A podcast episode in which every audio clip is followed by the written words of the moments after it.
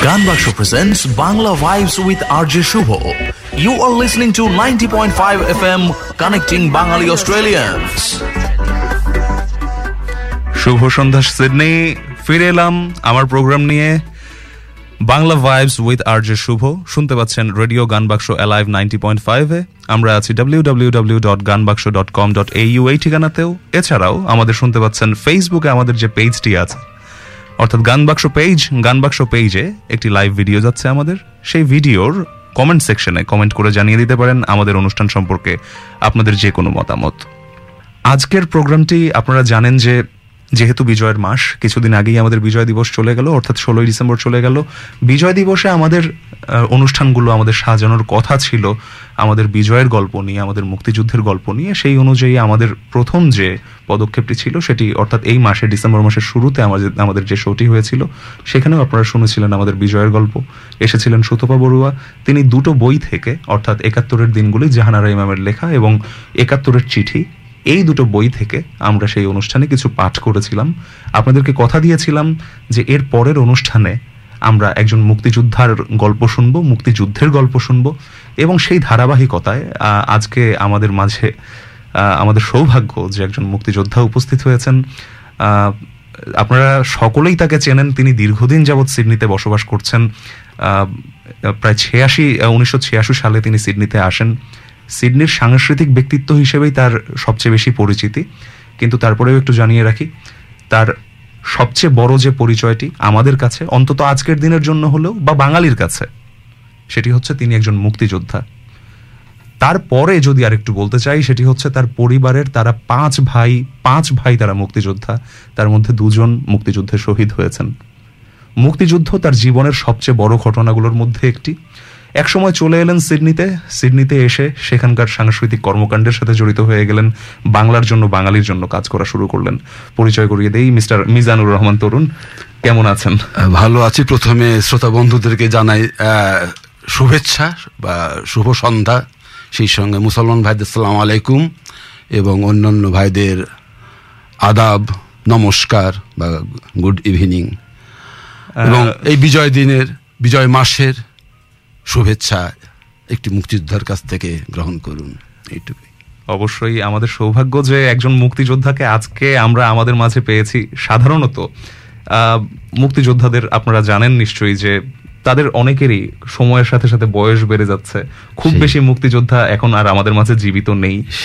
আমাদের সেই কালের সাক্ষী যারা ছিলেন যাদের কাছ থেকে আমরা জানতে পারতাম যে আমাদের ইতিহাসের সবচেয়ে গুরুত্বপূর্ণ অধ্যায়টি কেমন ছিল তারাই আস্তে আস্তে চলে যাচ্ছেন। আমাদের সৌভাগ্য যে সবাই চলে যাননি এখনও। আপনার মতো এখনও কিছু বটবৃক্ষ বেঁচে আছেন। ওনাকে দেখতে আসলে খুবই কম বয়স্ক মনে হয় কিন্তু উনিও কালের সাক্ষী। এটা নিয়ে কিছুক্ষণ আগে কথা হচ্ছিল। আহ, যে যে বিষয় দিয়ে আসলে শুরু করতে যাচ্ছি সেটা হচ্ছে যে আমি জানি যে আপনি ছোটবেলা থেকেই রাজনীতি সচেতন ছিলেন এবং বঙ্গবন্ধু এবং তার ওই সময়কার যে কর্মকাণ্ড সেগুলোর উপরে আপনার অগাধ আগ্রহ ছিল যদি একটু শুরু করতেন ওই- ওই দিনগুলোর গল্প। এটি আসলে সবচেয়ে বড় কথা যে আমি মুক্তিযুদ্ধে মুক্তিযুদ্ধ হয়েছে উনিশশো একাত্তর সালে থেকে যে মুক্তিযুদ্ধটা শুরু হয়েছে কিন্তু এই মুক্তিযুদ্ধ কিন্তু শুরু একাত্তর সালেই হয়নি। হ্যাঁ প্রেক্ষাপটটা শুরু হয়েছে অনেক আগে এটা উনিশশো সাল থেকেই মূলত শুরু হয়েছে। আচ্ছা। ভাষা আন্দোলনের মধ্যে এবং এখানে উল্লেখ না করেই পারছি না। ব্যক্তিগতভাবে আমি উনিশশো সালে আমার জন্ম হয়েছে ভাষার মাসে। বাহ। ভাষার বছরে মাসে জন্ম হয়নি আমার আচ্ছা, আচ্ছা। অগাস্টে জন্ম হয়েছে। আচ্ছা আচ্ছা। ভাষার বছরই আমার জন্ম। তা যা হোক যখন আমি ক্লাস এইটে পড়ি তখন থেকে আমার মোটামুটি একটু রাজনীতি সম্বন্ধে একটু চিন্তা ভাবনা আসতে শুরু করে। সেটা কীভাবে? আমি খুব পত্র পত্রিকা বা গল্প উপন্যাস এইগুলো খুব পড়ার আগ্রহ ছিল খুব বেশি। আচ্ছা। আগ্রহ থাকার একটা কারণও ছিল যে তখন এরকম রেডিও ছিল না টেলিভিশনও ছিল না টেলিফোন ফেসবুকে কোনো ব্যাপার ছিল না শুধু একমাত্র পত্রিকা এবং বই পড়ে আপনাকে বিশ্ব সম্বন্ধে জানতে হবে বা রাজনীতি সম্বন্ধে জানতে হবে। যখন পত্রিকা পড়তাম তখন দুটো মাত্র পত্রিকা বাংলাদেশে বেশি জনপ্রিয় ছিল। একটা হচ্ছে আজাদ তার একটু মধ্যপন্থা দৈনিক আজাদ মধ্যপন্থা অবলম্বন করে নিউজ প্রকাশিত করত। ওখানে থাকতো মুসলিম লীগ বা পাক সামরিক বাহিনীর কথা থাকতো। সেই সঙ্গে আবার বাংলা পূর্ব বাংলার যে রাজনীতি সেটাও থাকতো। আর ইত্তেফাক নামে দৈনিক ইত্তেফাক আর একটা ওটা মরহুম মালিক মালিক মিয়া। মিয়ার প্রতিষ্ঠিত পত্রিকা। উনি সম্পূর্ণভাবে এই বাংলাদেশের যে একটা রাজনীতি এই বাংলাদেশের মধ্যে যে বাঙালিগুলো শেরে বাংলা থেকে শুরু করে হোসেন সৈয়দ সরওয়ার্দি শেখ মুজিবুর রহমান বা অন্যান্য যারা আঞ্চলিক নেতা ছিল জেলা পর্যায়ে নেতা ছিল তাদের খবরা খবর এবং রাজনৈতিক কর্মকাণ্ডই বেশি প্রচার করত। আচ্ছা। আমরা ও- ওখান থেকেই আস্তে আস্তে মানে রসদ সংগ্রহ রসদ সংগ্রহ করতে তখন এক দুটি খবরকে আমাদের আকৃষ্ট করত। যে পাক সামরিক বাহিনীর সেই সময় বুনিয়াদী গণতন্ত্রের আদলে তারা কি বলেন? আর আর একটা ব্যক্তির কথা সে তো শেখ মুজিবুর রহমান। উনি বিভিন্ন সভায় বিভিন্ন জায়গায় বিভিন্ন জেলায় বা সংবাদ সাংবাদিক সম্মেলনে কি বলছেন ওই খবরটাই আমরা পড়তাম। ওটা নিয়ে আমরা বিচার করতাম যে আমাদের কি করণীয় কি। তো তখন থেকেই আমরা বঙ্গবন্ধু শেখ মুজিবুর রহমান তখন উনি কিন্তু বঙ্গবন্ধু হননি। তখন উনি শুধু শেখ মুজিবুর রহমান। পত্রিকাতেও লেখা লেখা হতো শেখ মুজিবুর রহমান। আচ্ছা আচ্ছা। এবং উনি তখনই বাঙালির মধ্যে এমন একটি জনপ্রিয়তা অর্জন জনপ্রিয় বলব না প্রিয়তা অর্জন অর্জিত হয়ে প্রাণের। মানুষ আচ্ছা। তখন গদগদ করে ওনাকে বলতো শেখ মুজিবুর রহমান। আচ্ছা আচ্ছা। খুবই সম্মানের সঙ্গে উচ্চারণ করে বলতো ওনার নামটা। হ্যাঁ। যে বা তখনই মানুষের মনে কেন যেন একটা মনে হয়ে গেছে ইনি বোধহয় হয়তো আমাদের একটা কান্ডারি হিসাবে আসবে কোনোদিন বাংলা এরকম মানুষ বিশ্বাস করতে শুরু করেছে। আচ্ছা আচ্ছা। বিশেষ করে ছাত্র সমাজ। এবং উনি বঙ্গবন্ধু শেখ মুজিবুর রহমান সবসময় ছাত্র রাজনীতির উপরে খুব বেশি জোর দিয়েছিলেন ওই সময়। ছাত্রলীগ প্রতিষ্ঠা করেছিলেন এবং ছাত্রলীগের যেখানে যেখানে উনি পেরেছেন ছাত্র সংগঠন ছাত্রলীগকে প্রতিষ্ঠিত করে করেছেন এবং সেখানে ওই ছাত্র আন্দোলনকে বেগবান করার করেছে চেষ্টা বেগবান করেছেন। করার আচ্ছা, চেষ্টা আচ্ছা। করেছেন। তো ওই পত্রিকা পড়তে পড়তে আমরা একদিন দেখলাম পত্রিকায় যে পাবনায় আমার জেলা আমার জন্ম শহর পাবনা শহরেই উনি পাবনায় আসছেন। এবং তখনকার আমার জানা মতে পাবনা শহরের থেকে প্রথমেই উনি ছয় দফাটা প্রচার করতে শুরু করলেন ঘোষণা। আচ্ছা, প্রথম। জনসভাটা হয় পাবনায়। তার কারণ ছিল কি উনার সবচেয়ে ঘনিষ্ঠ সহচর ছিল ক্যাপ্টেন এম মনসুর আলী। পরবর্তীকালে যিনি বাংলাদেশের প্রধানমন্ত্রী হয়েছিলেন এবং মুজিবনগর সরকারেরও উনি মন্ত্রী হয়েছিলেন। জাতীয় চার নেতা সম্মানে সম্মানিত উনি হয়েছিলেন। আচ্ছা। Captain M Mansur Ali. এবং ক্যাপ্টেন শেখ মুজিবুর রহমান বা বঙ্গবন্ধু শেখ মুজিবুর রহমান উনি যে কজন মানুষের সঙ্গে আপনি করে কথা বলতেন তার মধ্যে ক্যাপ্টেন এম মনসুর আলী একজন ছিলেন। বাকি সবাইকে তুমি আর তুই। তুমি আর তুই। আচ্ছা। ছাত্র হলে তুই। মানে এত আপন করে নিছিল উনি প্রত্যেকটি মানুষকে। আচ্ছা। হ্যাঁ তাই তার মানে এই নয় যে আপনার এই মনসুর আলী সাহেব ওনার পর ছিলেন তা না আপনি। কিন্তু ওনার করে বয়স ছিলেন বয়স্ক ছিলেন ওনার থেকে বয়সে বড় ছিলেন। যার ফলে ওনাকে এবং সৈয়দ নজরুল ইসলামকে উনি আপনি করে কথা বলতেন। আচ্ছা তো বঙ্গ- বঙ্গবন্ধু এলেন তারপরে পাবনা হ্যাঁ পাবনাতে আসবেন। আচ্ছা, এই যখন শুনলাম তখনই আমি ছাত্র রাজনীতিতে যোগ দিইনি। আচ্ছা। তখনই পাবনার যে তখনকার দিনে যে ছাত্র নেতা ছিল আহমেদ রফিক মোহাম্মদ নাসিম এই বঙ্গবন্ধু যিনি মন্ত্রী হ্যাঁ এম মনসুর আলী সাহেবের ছেলে এম মনসুর আলী সাহেবের ছেলে পরবর্তীতে বাংলাদেশ আওয়ামী লীগের বিখ্যাত নেতা বিখ্যাত নেতা উনি স্বরাষ্ট্রমন্ত্রীও ছিলেন এক সময় ডাক তেলি- টেলিযোগে মন্ত্রী ছিলেন পরবর্তীকালে স্বাস্থ্যমন্ত্রীও ছিলেন স্বাস্থ্যমন্ত্রী হ্যাঁ। ছিলেন এখন আওয়ামী লীগের প্রেসিডেন্ট সদস্য। এখনও এবারও উনি প্রেসিডেন্ট সদস্য হয়েছেন জি হ্যাঁ। ওনারা স্কুল স্কুলে ওই ক্যাম্পিং করতেছে আচ্ছা। যাতে ছাত্ররা রাজনীতির মধ্যে আসে। তা আমি প্রথম যে আমি ছাত্রলীগে যোগ দিব। ওখান থেকে আমি ছাত্রলীগ শুরু করলাম। আচ্ছা। এবং আমাকে ওনারা আমাকে টার্গেটও করেছিল এই জন্য আমি ওই বাংলা আমাদের স্কুলে যতগুলো ফাংশন হতো ছবি আঁকানো মানে লেখা আমি খুব লিখতে পারতাম আর কি এটা। এই- হ্যাঁ, হ্যাঁ। গুণটা আমাকে খোদা তালা দিয়েছিল। আচ্ছা। তো ওইটা দেখে বলে যে এই ছেলেটাকে? বলে যে তরুণ এইগুলো করে। তখন আমার তখন তখন আপনি যোগ হ্যাঁ দিলেন তখনই ছাত্রলীগে যোগ দিলাম। ছাত্রলীগ যোগ দেওয়ার পর পরই আর তখন আটষট্টি সাল। সরি আটষট্টি সাল না ছেষট্টি সাল। ছেষট্টি সাল। হ্যাঁ ছেষট্টি সাল। আমি তখন তো ছাত্রলীগের মেম্বার হয়েছি। সদস্য পদ আর কি এবং তার পরের বছর থেকে আমি ছাত্রলীগের মোটামুটি সক্রিয়ভাবে প্রচার সক্রিয়ভাবে সক্রিয়। সক্রিয়ভাবে হ্যাঁ, আপনি হ্যাঁ। আপনি কাজ শুরু করে দিলেন ওই সভাটাতে কি আপনি গেছিলেন হ্যাঁ অবশ্যই হ্যাঁ। ছয় দফা ঘোষণা দেওয়ার জন্য বা প্রচারের উদ্দেশ্যে উত্তরবঙ্গের প্রথম দ্বার প্রান্ত পাবনা টাউন হলে পাবনা টাউন হলে উনি এলেন। লোকে লোকারণ্য লোকে লোকারণ্য মানে শুধু লোকে লোকারণ্য বলা চল প্রতিটি গাছে শুধু মাথা মাথা বাড়ির কার্নিশে ছাতে বারান্দায় তারপরে তখন ওই মুড়ির টিন টাইপের বাস ওই হ্যাঁ, হ্যাঁ, হ্যাঁ, তো- সে বাসের ভিতরে বাসের ছাদে মানে কোথাও আর কোনো জায়গা জায়গা নেই। কিন্তু তখনকার আয়োজকরা তখন আওয়ামী লীগ আওয়ামী লীগের আয়োজকরা একটি ব্যবস্থা করেছে যারা ছাত্র আসবে কারণ তখন তো আমরা সবাই শিশুর পর্যায়ে Right, right. কিশোর কিশোর কেউ। আমাদের সব সামনে আর কি। সামনে সামনে আপনাদের ব্যবস্থা করে সামনে সামনে থেকে আপনি বঙ্গবন্ধু বঙ্গবন্ধুকে একেবারে প্রথম। এবং আমার একটা খুব আকুতি ছিল যে এনাকে তো সাদা কালো ছবিতে পত্রিকায় দেখি। তাও অস্পষ্ট তখনকার নিউজ পেপারে যে কোয়ালিটি ছিল অস্পষ্ট ছবি অনেকটা আচ্ছা। ছবি টবি দেখি। কিন্তু এই জীবন্ত এই মানুষটাকে দেখতে চাই। আচ্ছা দেখলেন তারপরে ওই ওই সবার পরে নিশ্চয়ই আপনারা খুব উদ্বুদ্ধ হলেন এবং মানে তখন থেকেই হ্যাঁ। উদ্বুদ্ধ। ওনাকে দেখব। এটা আমরা মিছিল করলাম জনসভার প্রচার। প্রাণের দাবি ছয় দফা মানতে হবে মানতে হবে। আচ্ছা। জনসভায় যোগ দিন যোগ দিন এরকম মিছিল করে আমরা। তারপর আস্তে আস্তে ক্রমাগত দেশের রাজনৈতিক পরিস্থিতি পরিবর্তন হতে থাকল হ্যাঁ। আরও বেশি উত্তপ্ত হতে থাকল এবং ফাইনালি গিয়ে কোন সময় ডিসিশন নিলেন যে এখন মুক্তিযুদ্ধে যাওয়া উচিত? মুক্তিযুদ্ধের চিন্তা ভাবনা আমাদের এসে গেছে ধরতে গেলে সত্তরের নির্বাচনের পরপর সত্তরের নির্বাচনের পরপর তখন রাজনৈতিক পরিস্থিতি সর্বোচ্চ উত্তপ্ত পাবনার সিচুয়েশন কীরকম ছিল তখন? তখন উত্তপ্ত সবচেয়ে বেশি ছিল হচ্ছে উনসত্তর থেকেই 69 আচ্ছা, আচ্ছা। যখন গণঅভ্যুত্থান, হয়েছে হ্যাঁ। আর সত্তরে যেটা আসছে যে পাক পাক যে শাসকরা ক্ষমতা কখনো দেবে না। আমাদের একটা জনযুদ্ধে যাইতে হবে। মুক্তিযুদ্ধ কথাটা তখনও আসেনি। আচ্ছা। একটা জনযুদ্ধে যাইতে হবে। পরবর্তীকালে নির্বাচন তো হলে ম্যান্ডেট পেল বঙ্গবন্ধু। তখন বঙ্গবন্ধু শেখ মুজিবুর রহমান থেকে শেখ মুজিব হয়ে গেছে। আচ্ছা। তখন শেখ মুজিব উনিশশো উনসত্তর গণঅভ্যুত্থান পর্যন্ত শেখ মুজিব। তখন হয়ে গেলেন উনি শেখ মুজিব। আচ্ছা। তারপরে তো ছাত্ররা ওনাকে ডাকলেন বঙ্গবন্ধুকে। সমস্ত দেশের মানুষ বঙ্গবন্ধু উপাধিতে ভূষিত করলেন ওনাকে আচ্ছা। হ্যাঁ। তখন বঙ্গবন্ধু হয়ে গেছেন শেখ মুজিবুর রহমান থেকে বঙ্গবন্ধু।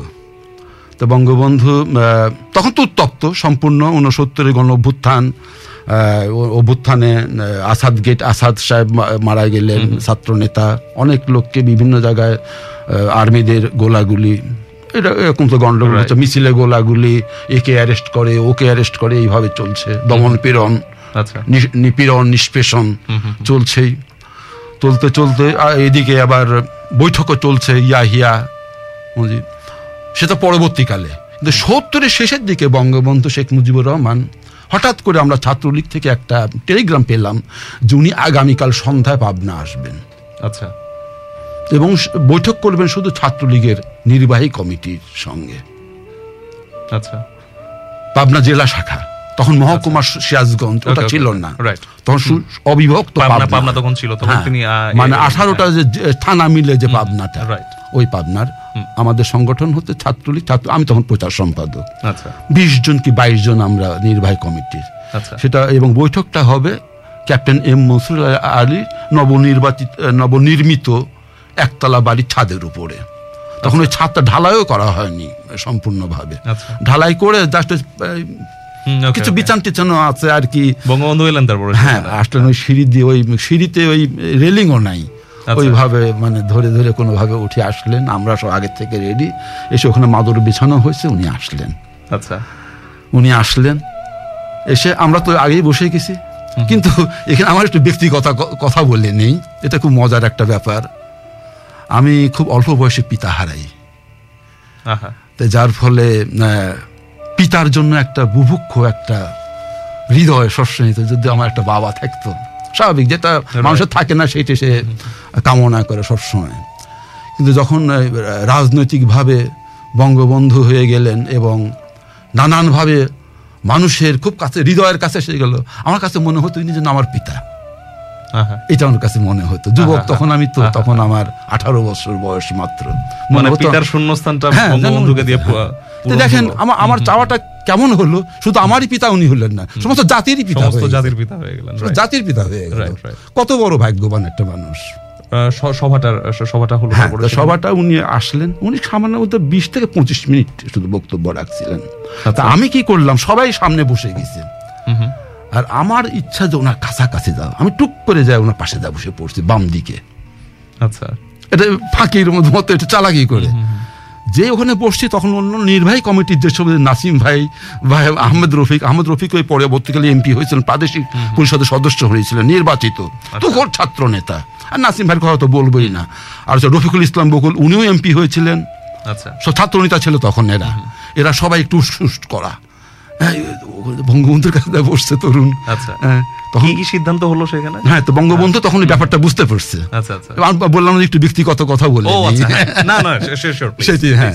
তো বঙ্গবন্ধু এই ব্যাপারটা বুঝতে পারছে। ও যেহেতু আমার কাছে এসে বসছে তখন ওদের তো একটু নিরাপত্তা বা একটু এর ব্যাপার। তখন উনি করলেন কি আমার বাম হাতটা দিয়ে আমাকে গায়ে আদর করে ওনাকে হ্যাঁ। জড়ায় নিলেন।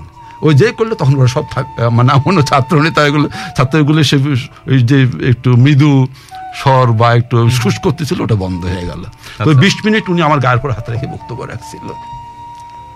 সেই থেকে মানে সে বঙ্গবন্ধুর যে উষ্ণ স্পর্শ উষ্ণ আদর এবং ওনার গায়ের যে গন্ধ এখন আমি উপলব্ধি করি। আমি স্তব্ধ হয়ে গেলাম। আমরা এমন এক জাতি একটা মহামানবকে হত্যা করে দিচ্ছি আমরা। এত পোড়া কপাল জাতি আর হয় না। যা হোক, বঙ্গবন্ধু যে বক্তব্য ওখানে দিয়েছিলেন, এটা উনিশশো সত্তর সালের ডিসেম্বরের দিকে। মানে বছর শেষেরই, তারপরে তো একাত্তর আসলো, জানুয়ারি, ফেব্রুয়ারি, মার্চ, মাত্র তিন মাস আগে।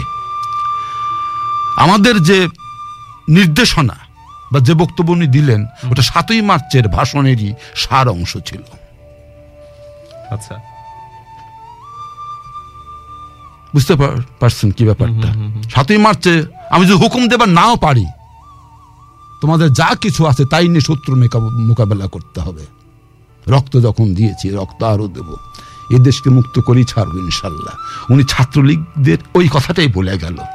উনারা বলল যুদ্ধ করতে হবে কিন্তু যুদ্ধ করার সময় বিশৃঙ্খলা হবে না সুশৃঙ্খল ভাবে যে কমান্ডার থাকবে, এই কথাটাই ভাবে। একটা আর্মি যেন, একটা আর্মি জেনারেল যেভাবে সৈন্যবাহিনীকে নির্দেশ দেয় যুদ্ধে যাওয়ার আগে, তার ক্যাপ্টেন বা মেজর যেভাবে নির্দেশ দেয়, বঙ্গবন্ধু একটা আর্মি জেনারেলের মতো ছাত্রদের সেভাবে নির্দেশ দেয়। শুধু উনি পাবনাতে তো জানেন ওই সময় গোপনে উনি প্রতিটি জেলায় সফর করছে, ঝটিকা সফর। শুধু ছাত্রলীগের সঙ্গে উনি করে এই মুক্তিযুদ্ধের কথাই জানা আসছে। উনি ছাত্রলীগে ছিল তার সম্পূর্ণ সাহস। সেই সাহসের বলে বলিয়ান হয়ে সাতই মার্চের ভাষণে উনি উদাত্ত কণ্ঠ আহ্বান জানাচ্ছে যার যা কিছু আছে তাই নিয়ে সত্য মোকাবেলা করতে হবে। সেখান থেকেই কি স্পিরিটটা এসছে বলে আপনার মনে হয়? কারণ আমাদের তো সে ধরনের পর্যাপ্ত অস্ত্র শস্ত্র কিছু ছিল না। ছিল না, এবং পাবনাতে যখন আপনারা যুদ্ধ শুরু করলেন তখন একেবারে সত্যি সত্যি না আমার শুধু একটা একটা ছুরি আমরা আমার হাতে ছিল একটা ছুরি গল্পটা গল্পটা জানতে চাই। হ্যাঁ গল্প। আচ্ছা তারপর তো পঁচিশে মার্চ রাত আসলো। আচ্ছা। তো পঁচিশে মার্চ রাত্রের আগেই চব্বিশে মার্চ রাত্রেই আমাদের ছাত্রলীগ আওয়ামী লীগ আমরা তো মাঝে মাঝে এরকম বৈঠক করতাম মিটিং করতাম তারপরে মুক্তিযুদ্ধের ট্রেনিংও আমরা নিয়েছি। কীরকম? প্যারেড ট্যারেড পিটিয়ে আর আচ্ছা। অস্ত্র ছাড়া। ট্রেনিং করা প্রস্তুতি মানসিক প্রস্তুতি। এগুলো অনেক আচ্ছা। আগের থেকে শুরু হচ্ছিল আমাদের এই সত্তরের থেকেই। সত্তর মাঝামাঝি থেকে আমরা এগুলো শুরু করি মানে আপনারা জানতেন যে এরকম হ্যাঁ, হতেই হবে। এবং আমার তো মনে আছে যে আমরা কয়েকজন বসে ওই পাবনা শহরের ম্যাপ নিয়ে রাস্তা দিয়ে গেরিলা যুদ্ধ এই রাস্তা দিয়ে করবে এখন এইভাবে করলে গেরিলা এইভাবে গেরিলা অ্যাটাক করবে এরকম আমরা প্ল্যান করতাম। এবং প্ল্যান করতাম কোন দিক দিয়ে তখন কিন্তু যুদ্ধ চলছিল ভিয়েতনামে অলরেডি আচ্ছা। আমরা ওইটা ফলো করতাম। ওইটা আচ্ছা, খবরগুলো আচ্ছা, আমরা আচ্ছা। পেতাম যে ওরা আচ্ছা। গেরিলা ফাইট করে এইভাবে যায় ওইভাবে যায়। বিভিন্ন ইংলিশ সিনেমা আমরা দেখতাম গেরিলা যুদ্ধের বিভিন্ন সিনেমা তখন হতো। আমরা দু একটা দেখছি ওইগুলো নিয়ে আমরা ওইভাবে কল্পনা করতাম যেইভাবে আমরা গেরিলা যুদ্ধ করব এই পথ দিয়ে যাব। তোমরা যদি এখানে থাকবা আমি এদিক অ্যাটাক করব আমাকে কাউন্টার দিলে তুমি এইভাবে এইভাবে আমরা নানান প্ল্যান করতাম। যদিও এগুলো খুব বাস্তবে এরকম হয় না প্র্যাকটিক্যাল হ্যাঁ। না কিন্তু আমরা কল্পনা করতাম। আচ্ছা। মানে যুদ্ধ মানে মাথার মধ্যে সেই ছক টাকা হয়ে গেছে। টাকা হয়ে গেছে। মানে কল্পনায় যোদ্ধা তখন আমরা। আচ্ছা আচ্ছা। আচ্ছা। হ্যাঁ কল্পনায় আচ্ছা, পঁচিশে মার্চের অ্যাটাক হলো পঁচিশে মার্চে তো আমরা কিছু করতে পারলাম না। পঁচিশে মার্চে তো ঢাকায় হয়েছে। আচ্ছা। মফস্বল ডিস্ট্রিক্টে তখন কিছু না. মফস্বল ডিস্ট্রিক্টে শুধু প্রতিটি ডিস্ট্রিক্টে একশো থেকে দেড়শো করে সৈন্য রাজশাহী ক্যান্টনমেন্ট বা বিভিন্ন ক্যান্টনমেন্টে যে এলাকার ক্যান্টনমেন্ট খুব নিকটবর্তী সেখান থেকে আর্মিরা এসে ডিস্ট্রিক্টগুলিকে ঘেরাও করে নিয়েছে আর পাবনা শহরে দেড়শো থেকে একশো ষাট জন ছিল বলে আজকে সকালবেলা আমি নিশ্চিন্ত হয়েছি আর কি। আচ্ছা, আচ্ছা। হ্যাঁ। শুনলাম যে ওই সময় আমি আমার ছোট ভাই তো মুক্তিযোদ্ধা তাকে ফোন করেছিলাম যে আচ্ছা। হ্যাঁ, বলল যে একশো উনসত্তর জন ছিল টোটাল আচ্ছা আচ্ছা। যা হোক ওই ওই আর্মিরা ঘুরতে টহল দিচ্ছে তারা পঁচিশে মার্চ রাত থেকেই। তারা টহল দিচ্ছে। আমরা ওই গোপনে বাড়ি এক বাড়িতে মিটিং করি আওয়ামী লীগ অফিসে বসি। না আওয়ামী লীগ অফিসে যেতেই পারতেছি না। তখন তো আওয়ামী লীগ অফিসে ওখানে টহল দেয় ঘোরাঘুরি করে। বিভিন্ন নেতা করতেছে খবর খবর রাখছে কি করছে। তখন পাবনা যে ডিসি ছিলেন রুহুল কবির সম্ভবত নাম ওনার নামটা ঠিক স্মরণে আচ্ছা। আসছে না হুম। এরকম নাম হবে একটা। তো উনি ওনার সঙ্গে আওয়ামী লীগ নেতৃবৃন্দের মিটিং হয়ে গেছে। মিটিং হওয়ার পরে আমরা খবর পেলাম যে ছাব্বিশে মার্চ মার্চে রাত্রে ম্যাগাজিন খুলে দেওয়া হবে। ম্যাগাজিন মানে অস্ত্রাগার? অস্ত্রাগার আচ্ছা। অস্ত্রাগার পুলিশের অস্ত্রাগার। থেকে কিছু অস্ত্র দেওয়া হবে। আচ্ছা। এবং যার যার আছে টুটুবো রাইফেল বা ইয়ার গান বা কাটিস বন্দুক আচ্ছা। বা আর এক রকম বন্দুক পাওয়া যেত বারুদ দিয়ে এরকম যার যেরকম আগ্নেয়াস্ত্র হোক গরু জবাই করা ছুরি হোক বা যেটাই হোক সেটা নিয়ে রেডি হয়ে যাও। আচ্ছা। করতে হবে? ইতিমধ্যে পঁচিশে মার্চে রাত্রে পাবনার বিশিষ্ট চারজন আওয়ামী লীগ নেতা সহ একজন আওয়ামী লীগ এমপি তখন Awami League MP advocate Amjad Hossain doctor দাক্ষী dentist এবং আবু সাইদ তালুকদার ওনার নাম ছিল সাইদ তালুকদার। উনি ছিল পাবনার বিশিষ্ট মোটর ব্যবসায়ী। ধনী এবং আওয়ামী লীগকে যথেষ্ট পয়সা দিত এবং আর একজন আইনউদ্দিন উনি এমপি উনি হচ্ছেন ঈশ্বর লালপুর থানার এমপি। আচ্ছা। হ্যাঁ ওরা চারজনকে ধরে নিয়ে যায় ধরে নিয়ে যায় ওই রাত্রেই গুলি করে মেরে ফেলে। পঁচিশ তারিখ না ছাব্বিশ তারিখ? এটা পঁচিশ তারিখেই। পঁচিশ তারিখ পঁচিশ তারিখের রাত্রে সব থমথমে। কিছু না আমরা শুধু প্রস্তুতি মানে শুধু ডাক হল ডাক হওয়ার সঙ্গে সঙ্গে মানে আমরা- পাবো, হ্যাঁ, যাব। আমরা চলে যাব। ইতিমধ্যে আমাদের আমাদের যে ইউনিয়নটা মানে শহরেই শহরে আচ্ছা। যে আমাদের যে ইউনিয়নটা রাধানগর পাড়া এটা বিশাল একটা পাড়া এডওয়ার্ড কলেজ ওই পাড়াতেই। আমরা সব প্রস্তুতি নিয়ে জায়গায় জায়গায় রয়ে গেছি যে আমরা যাব আর কি। ওই যেখানে আর্মিদের পকেটগুলো আছে সেখানে আমরা ঘেরাও করব। আর শহরের কাছাকাছি যারা ছিল তারা অলরেডি ঘেরাও শুরু করে দিছে। আমরা আচ্ছা। একটু পরে গেছি আর কি। সেটা হচ্ছে ছাব্বিশ তারিখের রাত দশটার থেকে ছাব্বিশে মার্চের। রাত দশটা থেকে আমরা সব ঘেরাও শুরু হয়ে গেছে।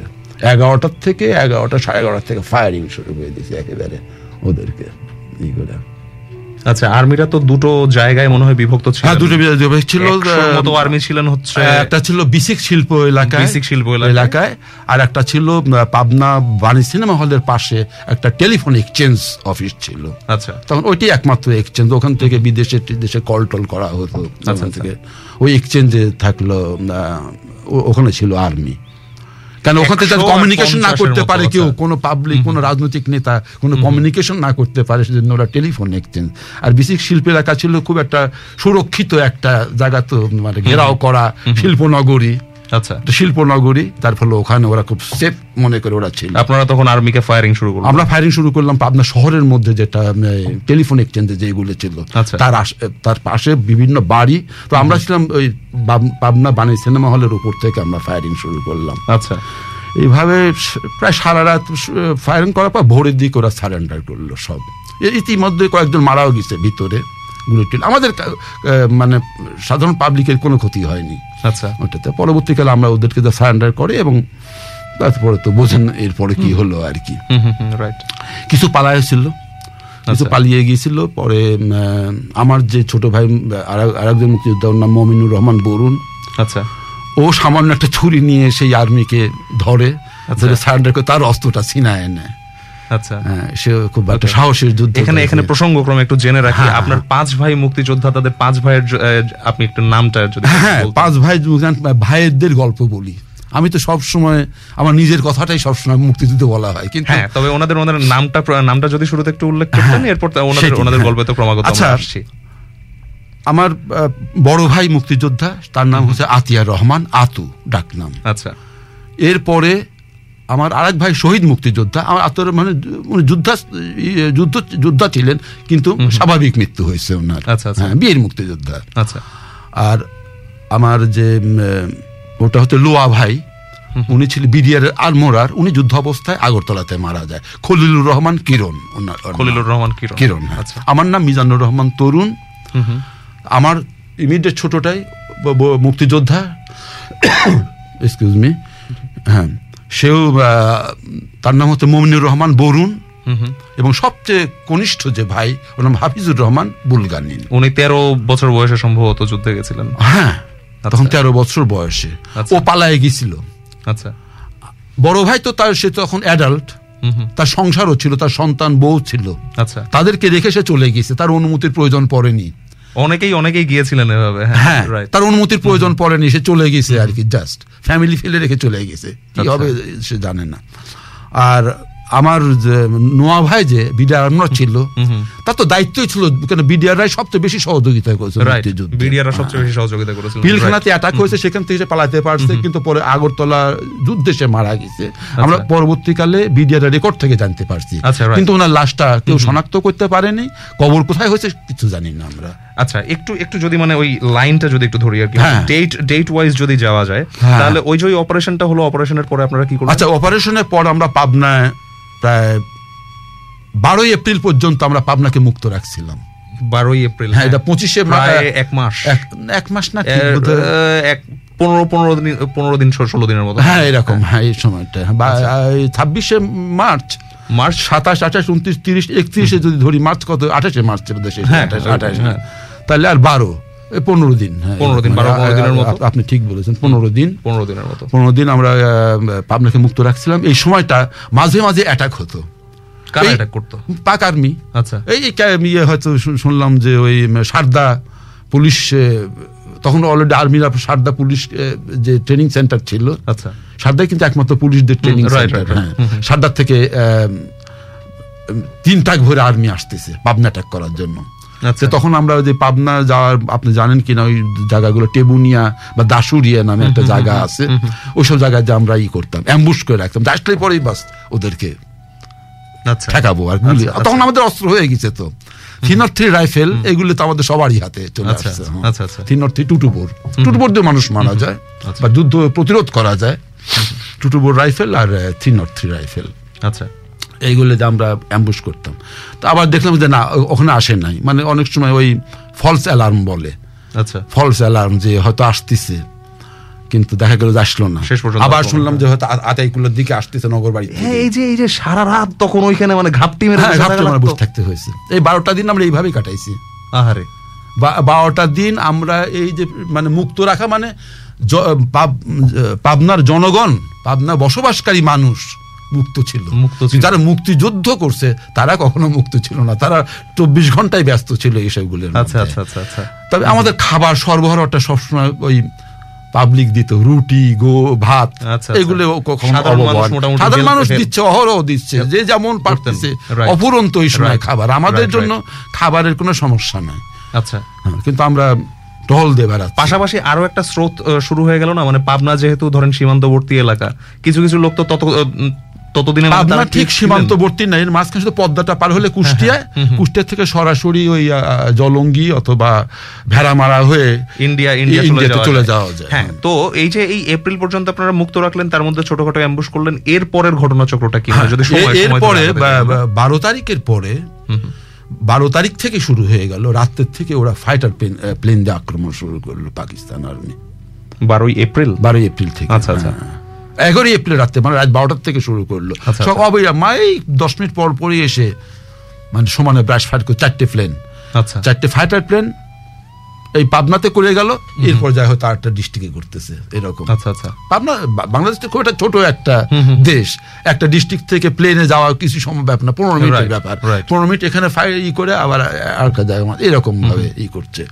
করতে করতে তখন আমরা বুঝতে পারলাম তো এখন আর জানা নেই তখন আমরা কিছু সময় আমরা আবার বন বনগাঁও ইয়েতে ছিলাম এই নগরবাড়ি ঘাটে অ্যাম্বুস দিয়েছি আতাইকুল্লাতে অ্যাম্বুস দিয়েছি কাশীনাথপুরে অ্যাম্বুস দিয়েছি যে আসবে। কিন্তু আমরা টিকতে পারছিলাম না। ওরা ওই গানবোট গানবোটে করে গানবোট নিয়ে নদী পথে ইয়ে ফাইটার বড় বড় ট্রাক ট্যাঙ্ক ট্যাঙ্কও নিয়ে আসছে। ট্যাঙ্ক নিয়ে ওরা আস্তে আস্তে মুভ করা ধরছে। আচ্ছা। ট্যাঙ্ক দিয়ে দূরের থেকে কামানের গোলাগুলো ফেলতেছে আমাদের দিকে। আচ্ছা। তখন আমাদের যারা নেতৃস্থানীয় ছিল তারা বলল যে তোমরা এখন পিছিয়ে হেঁটে যাও। আস্তে আস্তে ছেড়ে যার যার মতো যার যার মতো তোমরা ভারতের দিকে যাও। ট্রেনিং এর জন্য। হ্যাঁ হ্যাঁ। ট্রেনিং এর কথা তখন বলেনি। তোমার ভারত দিকে যাও। আগে নিজে বাঁচো তারপরে দেখা যাবে। দেখা যাক কি হবে। আচ্ছা। তো তখন আমরা আসলাম। হাতে কিছু সময় ছিল। মা ছিল বা কোন মাস পর্যন্ত তখন চলছে বিষয়টা? আমরা আমরা এখন কোন মাসের কথা বলছি? এপ্রিলই এপ্রিল এপ্রিলই বারোই এপ্রিল। বারোই এপ্রিল ওইটি। শেষ বারোই এপ্রিল আমাদের জেলায় শহরে থাকার শেষ দিন। আচ্ছা হ্যাঁ। আমরা এমন কি আমরা যখন যাচ্ছি আমরা একটা জিপে চারজন ছিলাম আমরা চার মুক্তিযোদ্ধা ছিলাম একসঙ্গে। আচ্ছা। আমরা চারজন মুক্তিযোদ্ধা ছিলাম একটা জিপে। আমাদের মধ্যে একজন ড্রাইভ করা জানতো। সে ড্রাইভ করে নিয়ে যাচ্ছে। আমাদের দেখে উপর থেকে ফাইট ফাইটার প্লেন অবিরাম গুলি বর্ষণ ওহো। কিন্তু তার মধ্যে থেকে বেঁচে আসছেন তার মধ্যে আমরা বেঁচে আসছি। অবিরাম গুলি আমরা তা- বিলের মধ্যে ফাঁকা মাঠ শুধু বিল। ওই বিলটা বলে হচ্ছে কাশীনাথপুরের বিল। আচ্ছা। কাশীনাথপুরের বিলের মধ্যে আমরা একটা বটতলায় যায় আশ্রয় নিলাম জিপ ওইভাবে রয়েছে। জিপের পর লাগে ফুটে হয়ে বাড়ায় গেছে।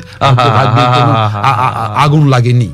ইঞ্জিন লাগলে আগুন টাগুন ধরে যেত। আচ্ছা। আচ্ছা। এবং ওই জিপে কিছুটা রসদ আমাদের ছিল। থেকে কিছু চাল মুড়ি খেজুরের গুড় মানে উপস্থিত ডিম টিম যত যা হাতের কাছে পাওয়া গেছে নিচে যে যাচ্ছি তো অনির্দ মানে অনির্দিষ্ট অনির্দিষ্ট যাত্রা। এই যাত্রা কোথায় শেষ হবে আমরা জানি না। আচ্ছা। এইভাবে। তো যাই হোক চলে যাওয়ার পর আমরা আবার রওনা দিছি। এইভাবে যাইতে যাইতে বোধহয় চার দিন লাগছে আমাদের মোটামুটি। ট্রানজিট ক্যাম্প ওখানে তখন করিমপুর থানায় কিচুয়াডাঙ্গা নামে জায়গা ছিল।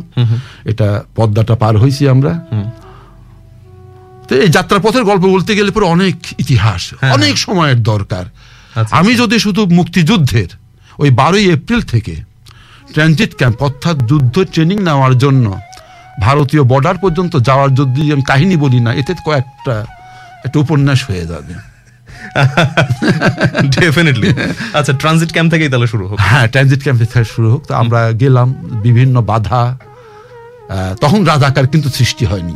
এইটা আমাদের জন্য সুবিধা ছিল একটু। আচ্ছা। তখনও রাজাকার গঠন হয়নি। তখন আচ্ছা, আচ্ছা। জাস্ট আর্মিরাই আহ, বিভিন্ন টহল দিচ্ছে এবং সুবিধা মতো জায়গায় জায়গায় ফাইটারদের গুলি করতেছে ঝটিকা আক্রমণ করতেছে। হ্যাঁ।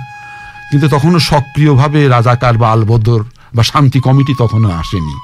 হুম হুম। তখন সৃষ্টি- মানে ওইগুলো সময় লাগে তো তৈরি হতে তখন হয়নি। যার ফলে আমরা মোটামুটি নির্বিঘ্ন ভাবে ওই সময় শরণার্থী বলেন বা মুক্তিযোদ্ধারা যে ইয়াং আমরা মুক্তিযোদ্ধা তখন তো আমরা তো হইনি ধরতে গেলে। তখন তো জনযুদ্ধ কেবল আমরা প্রতিরোধ যুদ্ধে প্রতিরোধ যুদ্ধে সৈনিক তখন আমরা। আচ্ছা। তাই না?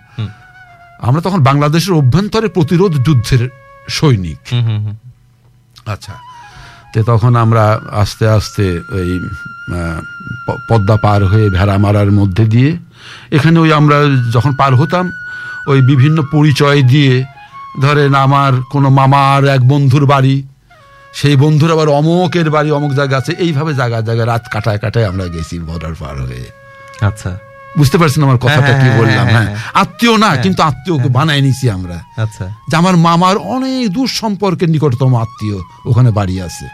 তার বাসায় যা পরিচয় দিয়ে যে আমি অমুকের ভাই ও চিনছে হ্যাঁ, তোমরা থাকো। এইভাবে আমরা আস্তে আস্তে বর্ডার পার হয়ে গেছি। তখন ওখানে যে পাবনা ডিস্ট্রিক্টের ট্রানজিট ক্যাম্প বলে ট্রানজিটটা ক্যাম্পটা হচ্ছে একটা যারা মুক্তিযোদ্ধা হিসাবে আসবে এমনি শরণার্থীদের জন্য তো ক্যাম্প আলাদা ছিল। কিন্তু ট্রানজিট ক্যাম্প শুধু অবিবাহিত এবং যুবক শ্রেণির জন্য। বিবাহিত লোকও ছিল কিন্তু যারা সিঙ্গেল আসছে যারা যুদ্ধে যাওয়ার জন্য আসছে যুদ্ধ করার জন্য বা ট্রেনিং নেওয়ার জন্য।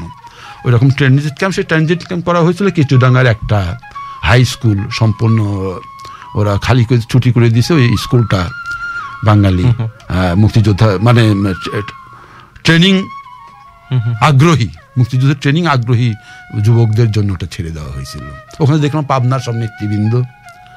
ওখানে পাবনা আওয়ামী লীগে যারা নেতৃবৃন্দ ছিল ওই সময় তাদের নাম বলতে হয় গোলাম আলী কাদেরি ওয়া ওয়াজি উদ্দিন উনি এমপি ছিলেন। ওই সময় এমপি হয়েছিল না পরে এমপি হয়েছিলেন আর কি। তখন আওয়ামী লীগের নেতা ছিলেন। ওনারা ওই ক্যাম্পটাকে পরিচালনা করতেছে।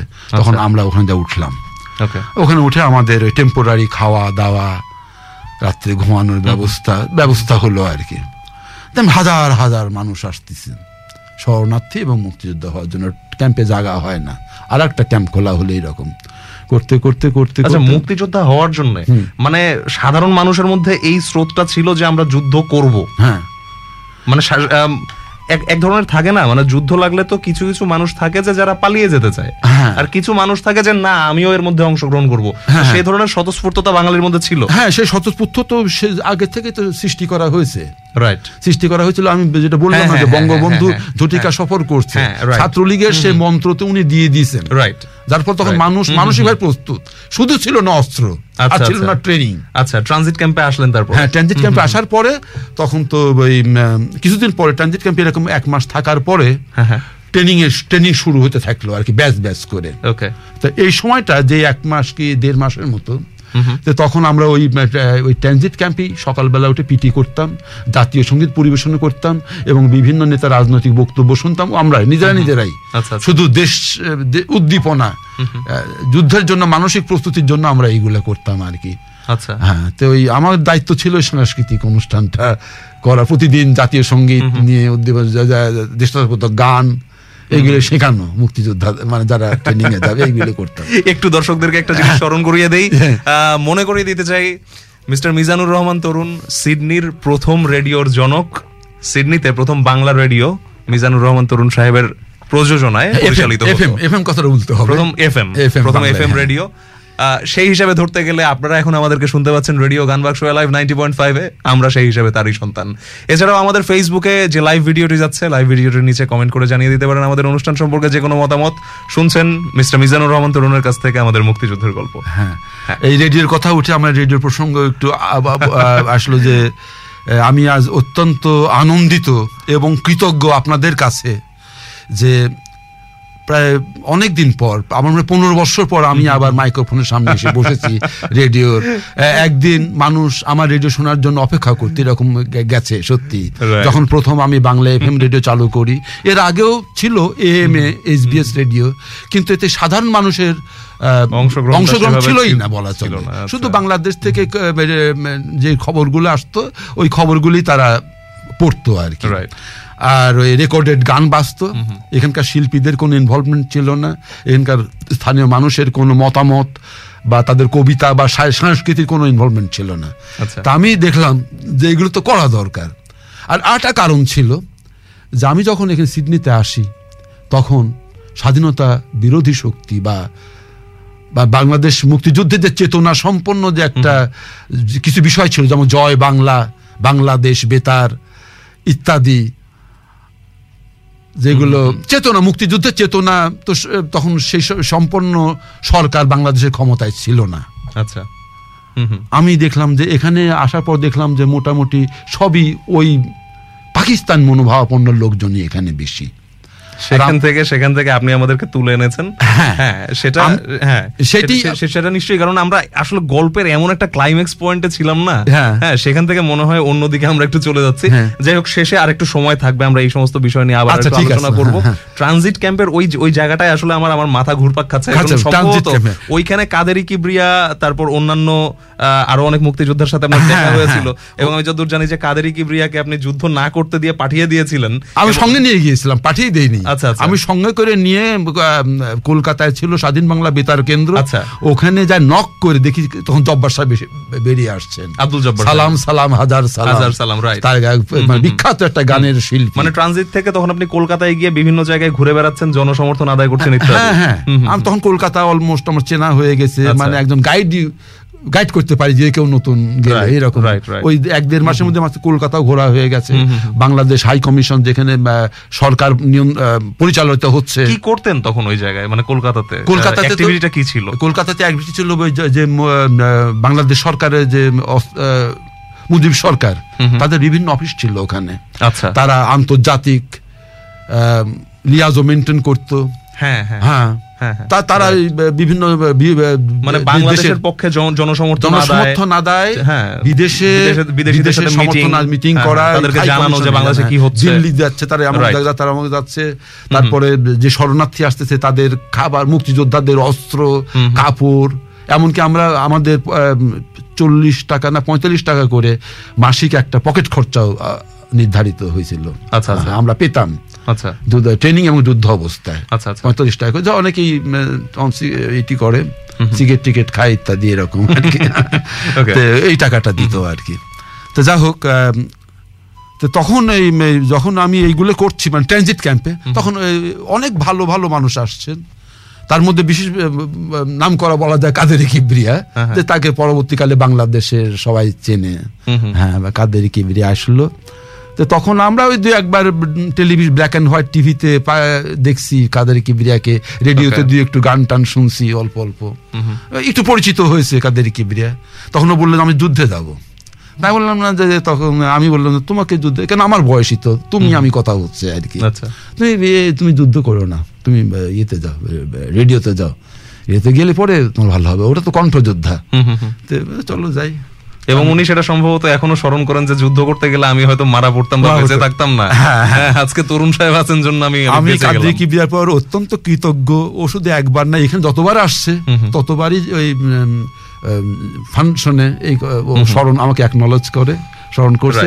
এমনকি বাংলাদেশ টেলিভিশনে যতগুলো অনুষ্ঠান হয় যখনই মুক্তিযুদ্ধের প্রসঙ্গ আসে যেহেতু একজন কণ্ঠযোদ্ধা সেহেতু মুক্তিযুদ্ধের প্রসঙ্গ আসে ওর সাক্ষাৎকারে ও তখন আমার কথাটা বলে। তখন আপনার কথা বলেন বলে, এখন- নিশ্চিত ভাবে তো কলকাতা বা ওই যে ওই ওই ইন্ডিয়ার চ্যাপ্টারটা মানে হ্যাঁ। ব্যক্তিগতভাবে আপনার আপনি কতদিন পর্যন্ত ওইখানে ছিলেন আর সেই একই সময় আপনার বাকি ভাইরা কি তখন বাংলাদেশে?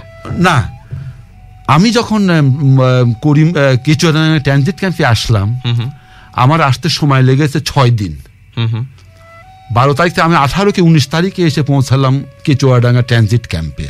আচ্ছা। এর মাঝখানে এসে শুনলাম যে একটা ব্যাস অলরেডি চাকুলিয়াতে বিহারের। বিহারের একটা প্রদেশে ইন্ডিয়া পুরানা ব্রিটিশ আমলে একটা ক্যান্টনমেন্ট ছিল। সেখানে একটা ট্রেনিং এ চলে গেছে চাকুলিয়া। এই চাকুলিয়া খুবই বাংলাদেশের মুক্তিযোদ্ধাদের কাছে একটা পরিচিত নাম। মানে ম্যাক্সিমাম মুক্তিযোদ্ধা চাকুলিয়াতে বেশি ট্রেন মানে প্রশিক্ষিত হয়েছে মুক্তিযোদ্ধারা, হ্যাঁ। ওখানে একটা ব্যাচ চলে গেছে।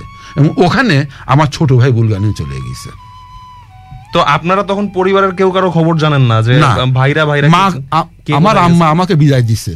আচ্ছা। তিরিশটা টাকা আঁচল থেকে খুললিতে তিরিশটা টাকা দিয়ে করল যে তুই তুই সোজা চলে যাবে ইন্ডিয়াতে এখানে থাকেন। সে ওনারা তো জানতোই যে আমি ছাত্র রাজনীতি করি। আচ্ছা।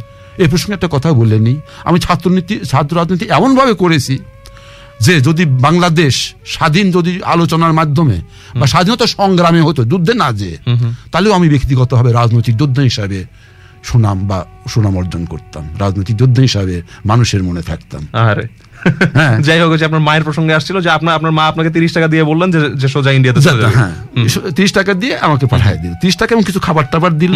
এই চাল মুড়ি টুড়ি হাবি জাবি এগুলো দিয়ে পুটলা দিয়ে বাইরে দিল আমরা তখন লুঙ্গি ফতুয়া টুতুয়া গায়ে দিয়ে camouflage Camouflage। Camouflage করে আমরা ওই রওনা দিয়ে দিলেন রওনা দিয়ে দিলাম আর কি। সঙ্গে তো পরবর্তীকালে তো আবার জিপ নিয়ে যাচ্ছি ওই আচ্ছা। অবস্থাতেই হ্যাঁ। আচ্ছা।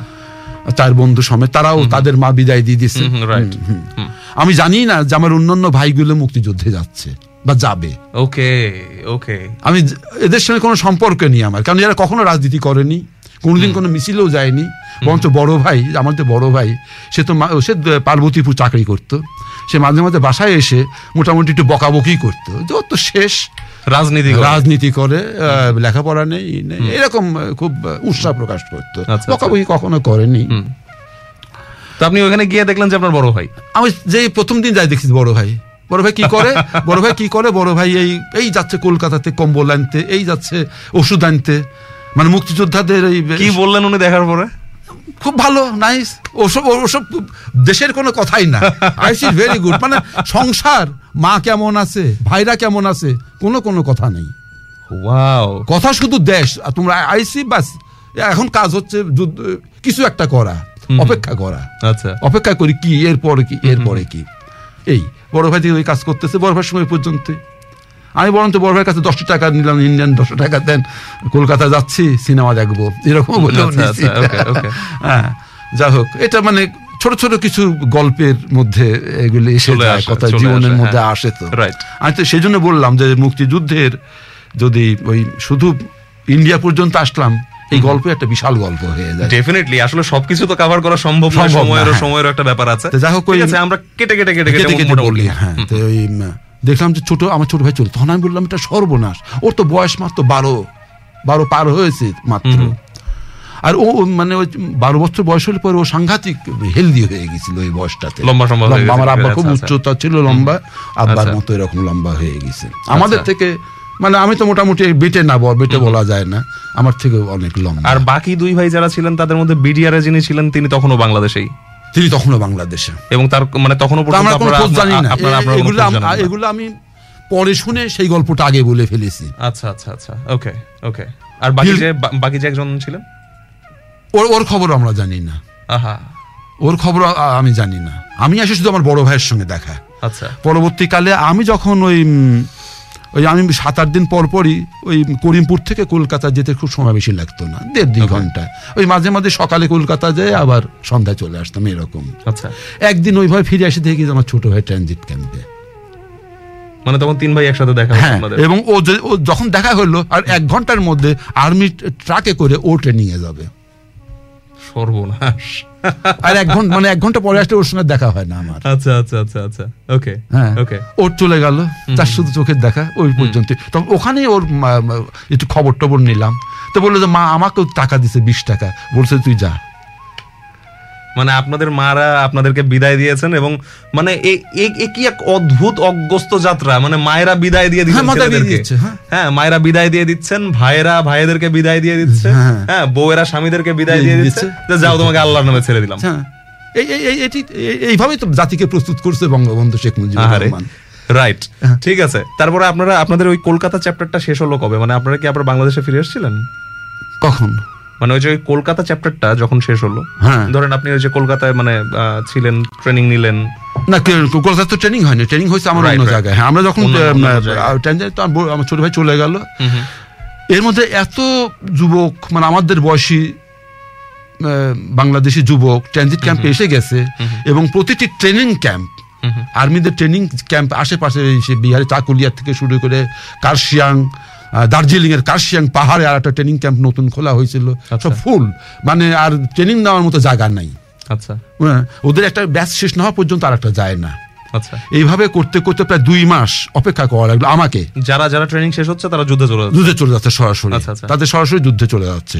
হয় গেরিলা অথবা সম্মুখ সমরে। আচ্ছা। সম্মুখ সমরে হলে পরে ইন্ডিয়ান বর্ডারের যে বর্ডার ফোর্সগুলো ছিল তাদের আওতাধীনে। আচ্ছা। ওখানে ওই সেক্টর কমান্ডাররা যেরকম বিভিন্ন এগারোটা সেক্টর কমান্ডার বাংলাদেশের যারা ছিলেন তাদের আন্ডারে পাঠায় দিচ্ছে ওখানে ক্যাম্প করা হয়েছে। মানে যুদ্ধ শুরু করার আগে তো একটা সংগঠিত করতে হয়। প্ল্যান করে তারপরে আস্তে আস্তে। আর গেরিলা তো আলাদা গেরিলা তো ভিতর ভিতরে যেমন আমার ছোট ভাই যে সবচেয়ে ছোট আগে ট্রেনিং শেষ করে ওকে গেরিলা পাবনাতে পাঠিয়ে দিয়েছেন আচ্ছা। মাত্র ছয়টা গ্রেনেড দিয়ে আর কিছু না।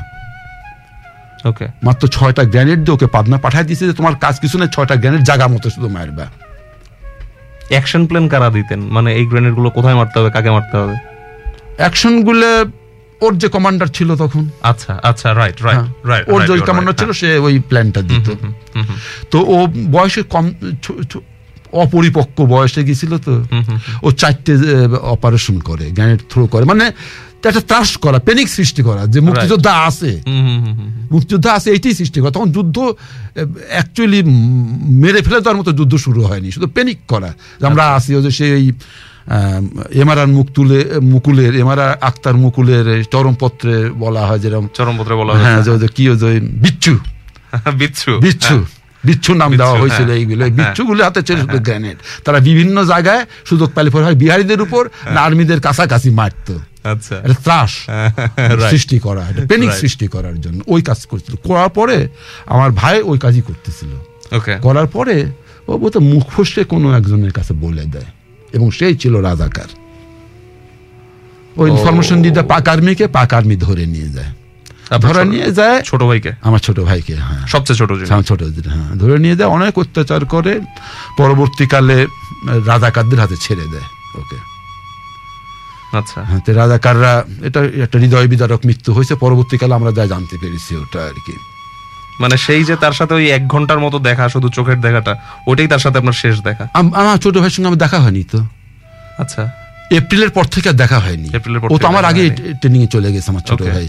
আমার দুটো ছোট ভাই আমার আগে ট্রেনিং নিয়েছে। আমার আগে তারা মুক্তিযোদ্ধা। আচ্ছা আচ্ছা। হ্যাঁ। কারণ আমি তো রাজনীতি নিয়ে বেশি ছিলাম। মুক্তিযুদ্ধ আমি পরেও গেছি ইন্ডিয়াতে ধরতে গেলে ওদের পরে। ওরা কীভাবে যেন আগে চলে গেছে। আচ্ছা। হ্যাঁ। আর আমরা চারজন যাচ্ছি তো।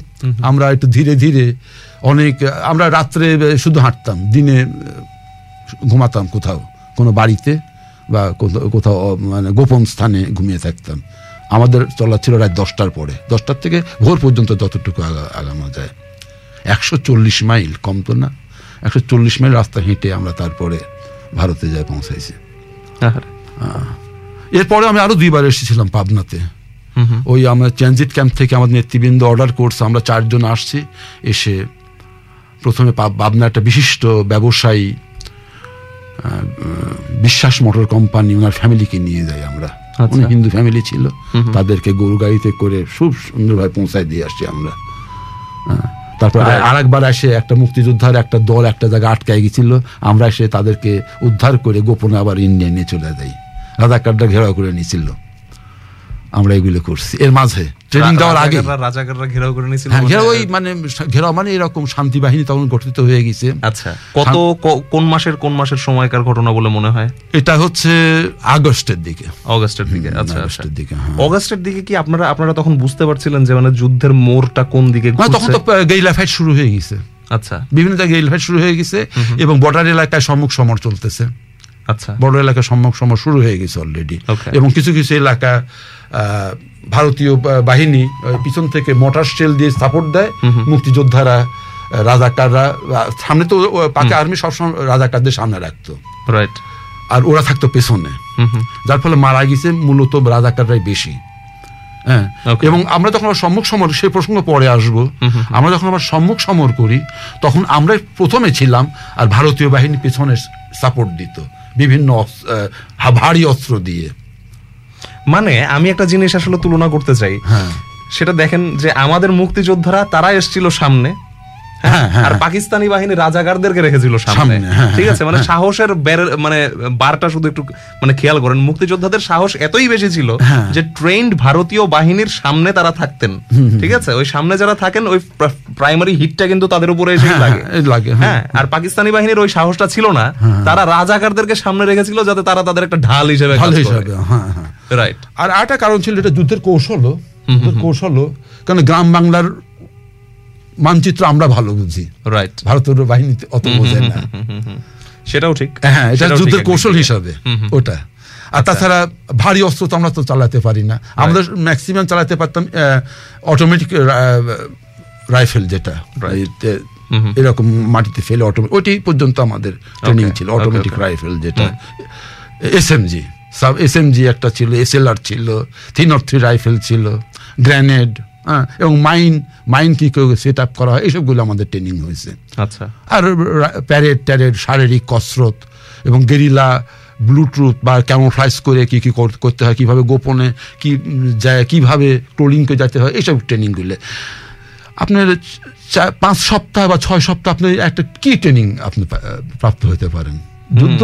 একটা আর্মি তৈরি করতে বছরের পর বছর লাগে দশ পনেরো বছর। ধরে একটা পূর্ণাঙ্গ আর্মি তৈরি একেবারে বেসিক জিনিসগুলো হ্যাঁ। এই যে পাবনায় যে দুবার এলেন হ্যাঁ। এই যে এই বিশাল পরিমাণ রাস্তা আপনাদেরকে ক্রস করতে হয়েছিল হ্যাঁ এই যে ধরেন আপনার মার্চ থেকে অগস্ট পর্যন্ত March May April May June July August পাঁচ মাস হয়ে গেছে এবং ততদিনে কিন্তু গণহত্যা ততদিনে শুরু হয়ে গেছে গণহত্যা শুরু হয়েছে শান্তি বাহিনী রাজাকাররা প্রচণ্ড মারতি- মারতিছে হ্যাঁ। তারপরে পাক আর্মির যখন তখন ধর্ষণ নারী অপহরণ এই এই এই বিষয়গুলো তো সত্য মানে স্বাধীনতা বিরোধী শক্তি হ্যাঁ। যেটা প্রতিষ্ঠা করতে চায় যে না আসলে সংখ্যাটা এত নয়। নয়, হ্যাঁ। হ্যাঁ এটা তো মিথ্যা কথা। মিথ্যা কথা তো হ্যাঁ। তাই না? এটা তো জলজান্ত সত্য যে তিরিশ লাখ বা তার বেশি মানুষ মারা গেছে মারা গেছে। হ্যাঁ।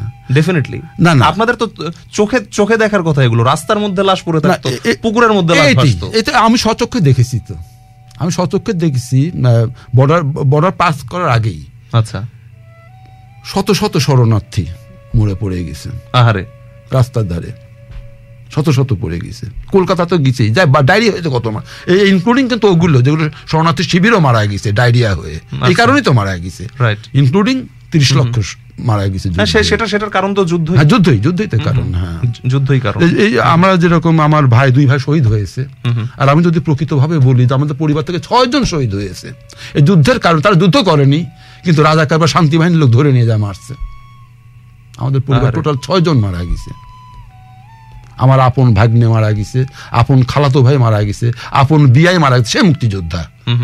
সে ট্রেনিং প্রাপ্ত মুক্তিযোদ্ধা কিন্তু পরবর্তীকালে রাজাকার মারছে আঠাশ এটা হচ্ছে আমরা ষোলো তারিখে আঠারো আঠারোই ডিসেম্বর উনিশশো একাত্তর আঠারোই ডিসেম্বরে তাকে নিয়ে গিয়ে মেরে ফেলছিলেন। আচ্ছা আচ্ছা আচ্ছা।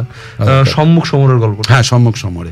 তো তারপরে এইভাবে তো বললাম যে একটার পর একটা আসে তো সব বলতে গেলে অনেক সময় মনেও থাকে না। রাইট হ্যাঁ ধারাবাহিকতা রাখাই মুশকিল হ্যাঁ। কারণ এক এক দিকে এক একটা চলছে। তবে আমি এটা লিখছি ধীরে ধীরে লিখছি আর কি। মিমোয়ারটা কিছু অংশ লিখছি। এটা ইনশাল্লাহ যদি আল্লাহ আমাকে বাঁচায় রাখে আমি কোনদিন প্রকাশ নিশ্চয়ই বাঁচিয়ে রাখবেন। সম্মুখ সমরের গল্পটা হ্যাঁ। বলছিলাম। পরে ওই আশেপাশে কোনো ট্রেনিং ক্যাম্পে জায়গা হয় না। তো তখন এই স্বরাষ্ট্র প্রতিমন্ত্রী ছিলেন এবং রাজশাহী ইউনিভার্সিটির ছাত্রনেতা শামসুল হক টুকু। স্বরাষ্ট্র প্রতিমন্ত্রী ছিলেন গত শেখ হাসিনা সরকারের গতবারের সময় স্বরাষ্ট্র প্রতিমন্ত্রী বেড়ার শামসুল হক টুকু। উনি ছাত্র আমাকে চিনতেন ব্যক্তিগতভাবে। বলল, তরুণ, তুমি এখানে এই গান শেখাবে কতদিন? যুদ্ধ তো করতে হবে। আমা- আমাকে নিয়ে চলেন এখনই। তখন উনি বলল যে বালুরঘাটে চলো, ওখান থেকে এই কাশিয়াং একটা নতুন ট্রেনিং ক্যাম্প করা হয়েছে, ওখানে সরাসরি ট্রেনিংয়ে যাব। তখন তো আমরা দশ বারো জন চলে গেলাম ওই রাত্রে ট্রেনে করে মালদার থেকে ওই পশ্চিম দিনাজপুরে। ঠিক হিলি বর্ডারের এই পাশে পশ্চিম দিনাজপুর বিশাল জায়গা দুটো ট্রানজিট ক্যাম্প হয়েছিল। সম্ভবত বুড়িমারি ক্রস করে তারপরে হচ্ছে আপনার শিলিগুড়ি শিলিগুড়ির পর ওইদিকে ওইদিকে ওইদিকে উপরে নকশালবাড়ি নকশালবাড়ি দিয়ে নকশালবাড়ি, তারপর ওই হ্যাঁ।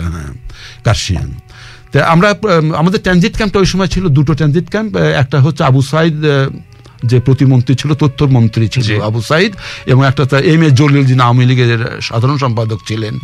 ওনারা দুইজন দুটো ট্রানজিট ক্যাম্প পরিচালনা করতেছে। বিশাল অনেক হাজার হাজার মুক্তিযোদ্ধা ওখানে ট্রেনিং নেওয়ার জন্য। কারণ মুক্তিযোদ্ধা হয়নি ট্রেনিং নেওয়ার জন্য আসছে। তো যেহেতু আমার আমি গেছি ওখান থেকে আমরা যে গ্রুপটা একেবারে এক ট্রাকে করে বাস আমরা চলে গেছি এই কাশিয়াংয়ে কাশিয়াংয়ে যে ওখানে পেলাম উনি একটা বাঙালি মেজর ছিল তখন মেজর উনি না colonel colonel Majumdar. Colonel Majumdar বাঙালি ছিলেন উনার পরিচালনা তখন ওই কাশিয়াংয়ে ওই ট্রেনিং ক্যাম্পটা চলতেছিল। আচ্ছা। কর্নেল মজুমদার। কর্নেল মজুমদার আপনার ওনার আন্ডারে আমরা ছয় সপ্তাহ ট্রেনিং নিলাম। ওকে ওটা একটা দুর্গম পাহাড়ি ওই বিরাট বিরাট পাহাড় ঝর্ণা। খুব সুন্দর দৃশ্য ঝর্ণাতে আমরা গোসল করতাম। পানি একমাত্র পানি হচ্ছে ঝর্ণার পানি। ওকে হ্যাঁ আর সাপ্লাই ওয়াটার আসতো ওই আর্মি ট্রাকে করে পানি আনতো। তাছাড়া খুব ঠান্ডাও তো জায়গাটা। না তখন তো গরমের সময় তো তখন গরমের সময়টা হ্যাঁ, ছিল না। ভাগ্য আচ্ছা, ভালো। আচ্ছা। তবে ওখান থেকে ওই বিভিন্ন পাহাড় টাহাড় মাঝে মাঝে পরিষ্কার হলে পরে হিমালয়ের চূড়াটাও দেখা যেত। আচ্ছা। খুব সুন্দর একটা জায়গা কাশিয়াং পাহাড়ের উপরে আর কি ওখানে ছয় সাতটা ট্রেনিং পর সরাসরি সম্মুখ যুদ্ধে। কেন আমরা আমি নামিন রাখিয়েছিলাম F F front fighter not freedom fighter. আচ্ছা front front fighter. Front fighter আমি সম্মুখ সমর ভোলা মালদার ভোলাহাটে। মালদা বর্ডার মালদা নদী মহানন্দা নদী। আচ্ছা। মহানন্দা নদীর ওই পারে হচ্ছে ভোলাহাট থানা ভোলাহাট শিবগঞ্জ। আমরা পাবনার যতগুলো ছিলাম এই দুটো থানাকে কভার করতাম। ওকে। ওখানে মেজর জাহাঙ্গীর ছিল। ওখানে এগারো দিন সম্মুখ সমরে আমি অংশগ্রহণ করি। তাহলে আমার দুটো যুদ্ধ হলো ধরতে গেলে। ওদিকে প্রথম যখন জনযুদ্ধ প্রথম জনযুদ্ধ ছাব্বিশে মার্চ থেকে বারোই তারিখ পর্যন্ত হ্যাঁ। এই যুদ্ধ অংশ। এর মাঝখানে শুধু ট্রেনিং আর প্রস্তুতি চলছে। তাছাড়া তাছাড়া অ্যাম্বুশ গুলোকেও ধরতে হবে। হ্যাঁ, ওইগুলোই তো। যুদ্ধ- যুদ্ধেরই অংশ। ওই ওইগুলোই তো হচ্ছে বারো তারিখ পর্যন্ত চললে ambush। তখন তো যুদ্ধ অবস্থায় ছিলাম। রাইট যুদ্ধ অবস্থায় তো ছিলাম। মানে যুদ্ধ কখনো থামেনি। হ্যাঁ, যুদ্ধ থামেনি যুদ্ধ হ্যাঁ। ক্রমাগত চলছিল। আচ্ছা তো এই যে এই এগারো দিনে মানে এই যে সম্মুখ সমরের বিষয়টা বললেন। আপনারা আসলে সম্মুখ সমরকে সংজ্ঞায়িত করেন কীভাবে? মানে সামনে Face to face face to face যুদ্ধ। আমরা দেখতে পাচ্ছি ওখানে আর্মি ওখানে রাজাকার। আচ্ছা আচ্ছা। আমরা দেখতে পাচ্ছি রেঞ্জের মধ্যে ফায়ারিং রেঞ্জের মধ্যে। আর আচ্ছা। গেরিলা ফাইট তো লুকিয়ে গিয়ে লুকিয়ে। আক্রমণ করা। আমরা দেখতে পাচ্ছি ওরা আমাকে দেখতে পাচ্ছে না। আচ্ছা। আচ্ছা আচ্ছা আচ্ছা। গেরিলাদের সৈন্যবাহিনী দেখতে পাচ্ছে দেখতে দেখতে তাহলে ওরা ফাইট করে আমাকে মেরে ফেলবে। ওকে ওকে ও আমাকে ফাইট করে বলছি মানে গুলি করে মেরে ফেলবে। আমরা গোপনে যে গেইলা ফাইট আমার আমি কখনো গেইলা ফাইটে আমার অংশগ্রহণ ছিল না। আচ্ছা। আমি যতগুলো যুদ্ধ সম্পূর্ণ তিনটে যুদ্ধ আমি অংশগ্রহণ করেছি। একটা ওই তো ওটা ছিল বারো দিন পনেরো দিনের মতো আর এটা ছিল এগারো দিন সম্মুখ সম্মুখ প্রতিটি দিন যুদ্ধ হতো। আচ্ছা। এবং তখন বর্ষাকাল। স্ট্রেঞ্জের মধ্যে কাদার পানি। এগারো দিন খালি গায়ে কখনো জামা পরতেও দিত না। হ্যাঁ শুধু লুঙ্গি কাঁচা দিয়ে। এখানে থাকতো গ্র্যানেড আর থ্রি নট থ্রি রাইফেল। পরে এসএলআর দিল এই একবার দশ ম্যাগাজিন ভরা গুলি আমরা করতাম আর কি। আচ্ছা। তো এখন আমি মানে দুঃখ প্রকাশ করে নেই। আমি সম্পূর্ণ আমার আঞ্চলিক পাবনার ভাষায় কথা বলছি। এখন মানে আমি এখন শুদ্ধ। ভাষায় বলতে গেলে পরে আমার এই অনুভূতি বা আসল গল্পটা আমার প্রকাশ করা হবে না। আমি. জানি না শ্রোতা বন্ধুরা বুঝতে পারছেন কিনা আমার কথা। ডেফিনেটলি আপনার আপনার কথা পরিষ্কারভাবেই বোঝা যায়। হ্যাঁ, আর যে যে যে প্রসঙ্গেতে মানে মাঝখানে আমরা ছিলাম একবার হ্যাঁ। সেটা হচ্ছে যে আপনি ভাইদের গল্প যেটা একবার বলবেন বলেছিলেন। যুদ্ধটা শেষ আছে? এই হ্যাঁ, হ্যাঁ, যুদ্ধটা শেষ right, করে নি right, right, please। যুদ্ধ শেষ করে পরে ওখানে আবার ভাইয়ের সঙ্গে দেখা হ্যাঁ হবে আসলে শত শত শত শত প্রশ্ন, হ্যাঁ। শত শত প্রশ্ন ঘুরছে হ্যাঁ। ঠিক আছে এবং সবগুলো কভার করতে হবে কিন্তু। সেইটাই হ্যাঁ সেই সেই এগারো দিন যুদ্ধ করার পরে আমি একচুয়ালি নয় দিন যুদ্ধ করেছিলাম। আচ্ছা। আমি অসুস্থ হয়ে গেলাম। ওই পানির মধ্যে কাদার পানির মধ্যে কাদার মধ্যে। খাবারের কোনো অভাব ছিল না। প্রতিদিনই গোশ ভাত আসতো। কেন আমরা ওই ওই সময় প্রায় এগারো মাইল শত্রু মুক্ত করছি। আমরা স্বাধীন বাংলাদেশের মধ্যে থেকে যুদ্ধ করছি।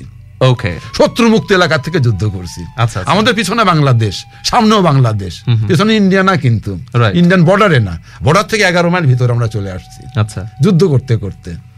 মানে এদিকে ঠেলে ঠেলে সরিয়ে দেওয়া সরে যাওয়া হচ্ছে হ্যাঁ। ওকে ওকে ওকে ওই সময় আমার পাশ থেকে বিডিআর সৈন্য মারা গেছে। আমার সহযোদ্ধারা মারা গেছে উনপঞ্চাশ জন শিবগঞ্জ এবং ভোলাহাটে। তার মধ্যে পাবনার আমাদের পাড়ারই কয়েকজন আছে। আলেফ। চোখের সামনে দেখছেন আর- গুলি- হ্যাঁ, লাগছে পড়ে হ্যাঁ, যাচ্ছে। হ্যাঁ, আলেপ মারা গেছে বারিক মারা গেছে ওই যুদ্ধে। আমার আমার আমার সামনে মারা গেছে বিডিআর বেশি। কারণ বিডিআর আমাদেরকে যেহেতু আমরা খুব জুনিয়র সোলজার ছিলাম তো আর ওরা ছিল ট্রেন্ড সোলজার রাইট তো আমাদেরকে সবসময় বলতো তোমরা কখনো দাঁড়াবে না। ট্রোলিং করে করে যাবে। আর বিডিআররা তারা তাদের এত সুন্দর দেশপ্রেম ছিল। বিডিআরদেরকে আমি শ্রদ্ধা জানাই সেই সময় বিডিআর যারা আর কি তারা সবসময় দাঁড়ায়। যেহেতু তারা ট্রেন যোদ্ধা তো ওরা জানতো যে কোন সময় দাঁড়ায় মুভ করতে হবে। আচ্ছা। আর আমাদের বলতো তোমার কোলিং করে যাও। যার রিস্ক কম। হ্যাঁ রিস্ক কম। যার ফলে আমরা যারা জুনিয়র মানে মুক্তিযোদ্ধা ছিলাম ওনারাও মুক্তিযোদ্ধা কিন্তু আমাদের নিহতের সংখ্যা কম। ওকে হ্যাঁ কিন্তু বিডিআর অনেক মারা গেছে। আমার সামনে থেকে আমি আমার চোখের সামনে একজন ওই সব সব, ওই দৃশ্যটা আমার সবচেয়ে ভোলার না। এখানে গুইলাল পিছন থেকে এত, এতটুকু মাংস নিয়ে বেরিয়ে গেল আমার সামনে। আমি তখন ওকে ধরতে যাচ্ছি, পিছন থেকে আমার কমান্ডার বলছে, খবরদার, তুমি শুয়ে থাকো। ও গিছে গিছে। তারপরে আমরা এ হয়ে গিয়েছি যুদ্ধ। সেসব তো এক এক ভাষায় প্রকাশ করা এটা সম্ভব না এখানে বসে যে, সেসব দৃশ্যগুলো। তো যা হোক এর মাঝখানে আমি একটু স্মরণ করে নিই যে, এই যে বিজয়ের মাস এই বিজয়ের মাসে এই মুক্তিযুদ্ধ বাংলাদেশের একটি স্বাধীনতার জন্য যেসব মানুষ স্বাধীনতা সংগ্রামে, গণতান্ত্রিক আন্দোলনে, মুক্তিযুদ্ধে এবং মুক্তিযুদ্ধ পরবর্তীকালে শহীদ হয়েছেন, তাদের আত্মা, বিধি আত্মার প্রতি আমি শ্রদ্ধা নিবেদন করছি এবং শান্তি কামনা করছি।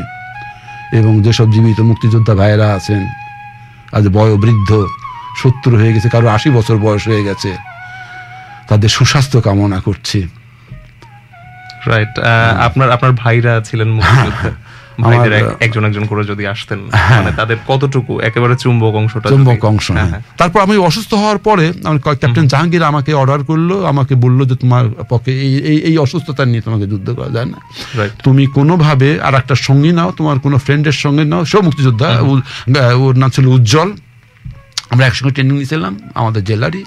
উজ্জ্বলকে সঙ্গে দিল যে তুমি যাও তুমি কলকাতা যাই চিকিৎসা কারণ আমাকে ই হয়ে গেছে প্রায় নিউমোনিয়া টাইপের হয়ে গেছিল ওই ওই- সিস্টেম এখনও আমার আছে ওটা। এখনও সেই অসুস্থতায় আমি ভুগি। সেটা এখনও যায়নি আমার। সে কলকাতায় গেলাম কলকাতায় একটা হসপিটালে ভর্তি করে দিল। তা ছয় সাত দিন ওরা বিভিন্ন পাম্প টাম আধুনিক সব চিকিৎসা এটি দিয়ে সুস্থ করে তুললো। প্রায় এক মাস আমি অসুস্থই ছিলাম। পরে ট্রানজিট ক্যাম্পে আসলাম। তো ট্রানজিট ক্যাম্পে তখন শুয়ে কাটাই আর কি। সেপ্টেম্বরে ট্রেনিং গেলাম অক্টোবরে ট্রেনিং শেষ হয়ে গেল। অক্টোবর থেকে নভেম্বর পুরো যুদ্ধের মধ্যে এবং অসুস্থতার মধ্যে গেল। আচ্ছা আচ্ছা। ডিসেম্বরে আবার ক্যাপ এতে চলে আসলাম না ওই নভেম্বর শেষের দিকে ট্রানজিট ক্যাম্প কেচোডাঙ্গা আবার। ওখানে এসে দেখা পেলাম আমার ছোট ভাই। ওকে। ও ট্রেনিং নিয়ে অলরেডি গেরিলা ফাইট করে। মাঝে মাঝে যায় দিয়ে, অভ্যন্তরে যা প্ল্যান মোতাবেক ডেমোলিশ করে কোনো ইলেকট্রিক পোল কোথাও আর্মি ক্যাম্পের পাশে কিছু বোমা কিছু গুলাগুলি করে আবার চলে আসে ওরা। আচ্ছা। মানে ত্রাস করা। সে গুলিতে কয়জন মারা গেল সে তো আপনি অন্ধকারে দেখতে পাচ্ছেন না। হয়তো মারা গেছে। রাইট হ্যাঁ। ত্রাস সৃষ্টি করা। তারপরেও যে ছোট ছোট বম ছোড়ার মতো একটা অস্ত্র ছিল দিয়ে এই করলে পরে Mortar. হ্যাঁ মোটার এক্স্যাক্টলি নামটা ভুলে গেছিলাম মোটার মোটার শেল নিক্ষেপ করা এগুলি করে করে ওরা আসতো। এরকম দশ বারোটা ফাইট করছে আমার ছোট ভাইরা যে তার ক্যাপ্টেন ছিল মকবুল হোসেন। আচ্ছা। সে মকবুল হোসেন উনি পরবর্তীকালে আমারও আহ, ই হয় ক্যাপ্টেন হয় আর কি মানে আমার লিডার হয়। আচ্ছা। দেখলাম যে আমার ছোট ভাই ওখানে আছে ওরা ডিসেম্বরের আট তারিখের দিকে সরাসরি প্রায় ষাট জনের ব্যাচ নিয়ে পাবনা চলে যাবে পাবনা। তখন এদিকে রাজনৈতিক কিন্তু উত্তপ্ত রাজনৈতিকভাবে পাকিস্তান অলরেডি তখন পর্যন্ত পাকিস্তান রাজনৈতিকভাবে বিশ্বে মানে বাংলাদেশে পাকিস্তান বুঝে গেছে যে বুঝে গেছে। পারবে না। হ্যাঁ, আর আর পারবে না হ্যাঁ। তখন আমাদের নির্দেশ হলো তোমরা যেরকম ভাবে পারো যেভাবে পারো আহ, আমাদের তখন তো আমাদের অবস্থা অনেক ভালো হয়ে গেছে। কারণ আমরা প্রতিটি জায়গা দুই তিন মাইল পর পরে আমাদের একজন করে ওই ই বলে আর কি ওকে বলে হচ্ছে মানে আমাদের গোয়েন্দার মতো ছিল। গোয়েন্দারা আমাদের. ইনফরমার যারা ওই নির্দেশ ওরা খবর দিত যে তোমরা এই পর্যন্ত যাইতে পারবে কোনো বিপদ নাই। পাক আর্মি এখানে আছে শান্তি কমিটি এখানে আছে রাজাকার এইদিকে থাকে। আচ্ছা। এইভাবে ইনফর্ম করতো এবং ওরা সবসময় দুই মাইল আগে থাকতো আমাদের। আচ্ছা। আগে থেকে ক্লিয়ার হলে পরে তারপর আমরা ওইটুকু যাতে করতে করতে আমরা গেলাম ডিসেম্বরের আট তারিখে পাবনা সাঁথিয়া সুজানগর থানা আক্রমণ করতে। আচ্ছা। ওই জায়গাটা তখনও পর্যন্ত মুক্ত হয়নি? না না। আচ্ছা। মুক্ত তো হলো সব মুক্ত হয়েছে তো ওই বারো তেরো তারিখ দিকে। 12 13 তারিখের চোদ্দ তারিখে টোটাল হয়েছে। 14 চোদ্দ তারিখ। মানে মোটামুটি ভাবে রাফলি সাত থেকে আট দিন যুদ্ধ করতে হ্যাঁ যুদ্ধ হয়েছে হ্যাঁ। আচ্ছা। পরে আমরা বারো তারিখে এগারো তারিখে রাত্রে ভোরের থেকে পাবনা সুধনগর থানা ঘেরাও করে ফাইট শুরু করলাম। ওখানে আমাদের দুজন মুক্তিযোদ্ধা মারা গেল। আর আমরা পাক আর্মি ওখান থেকে ওখানে দুইটা যুদ্ধ হয়েছে। ওই রাত্রে থানা দখল করার পর ওই ওখান থেকে পাক আর্মি যেগুলো পালায় গেছিল পালায় যাওয়ার পথে ওদের পিছন থেকে আমরা ধরে আরও তিন চারজনকে ওখানে আমরা মারতে সক্ষম হই। আচ্ছা। আর অবশিষ্টগুলোকে পারি না। তখন ওরা অলরেডি পালাই পালা পাবনা চলে গেছে। আচ্ছা, আচ্ছা। কারণ পাবনা তখন ওদের ঘাঁটি ছিল। ঘাঁটিতে ঢুকে গেলে তো আর আমরা পারছি না তখন ওই সময় হ্যাঁ। আচ্ছা আচ্ছা। আমি তখন সুন্দরনগর থানা দখল করে দুই তিন দিন ওখানে রইলাম। চোদ্দ ষোলো তারিখে তো তারপরে তো সারেন্ডার হয়ে গেল। সারেন্ডার হয়ে গেল সারেন্ডার হয়ে যাওয়ার পর আমরা তখন সতেরো আঠারো তারিখে আমাদের জেলা শহরে চলে আসলাম। আপনাদের ফ্যামিলি রিইউনিয়নের গল্পটা যদি ও ফ্যামিলি রিউনিয়ন এই তো তখনও আমি আমার বড় ভাইয়ের খবর জানি না। বিডিআর আরমোনার যে ভাই ছিল তারও খবর জানি না। এবং আমার ছোট ভাইয়ের মারার খবর মারা গেছে খবরটা শুনলাম। সবচেয়ে ছোট ভাই যেভাবে মারা গেছে সেই খবরটা শুনলাম আমার আমার ইমিডিয়েট ছোট ভাইয়ের কাছে। আচ্ছা। যে মুক্তিযোদ্ধা এখনও জীবিত আছে মানে দেশ স্বাধীন হওয়ার পরে আপনি খবরটা পেয়েছেন দেশ স্বাধীন হওয়ার আগে খবর পাইছি ছোট ভাইয়ের মৃত্যুর। ওকে। আর দুই ভাইয়ের মৃত্যুর খবর এক ভাইয়ের মৃত্যুর খবর পেলাম স্বাধীনতার অনেক পরে।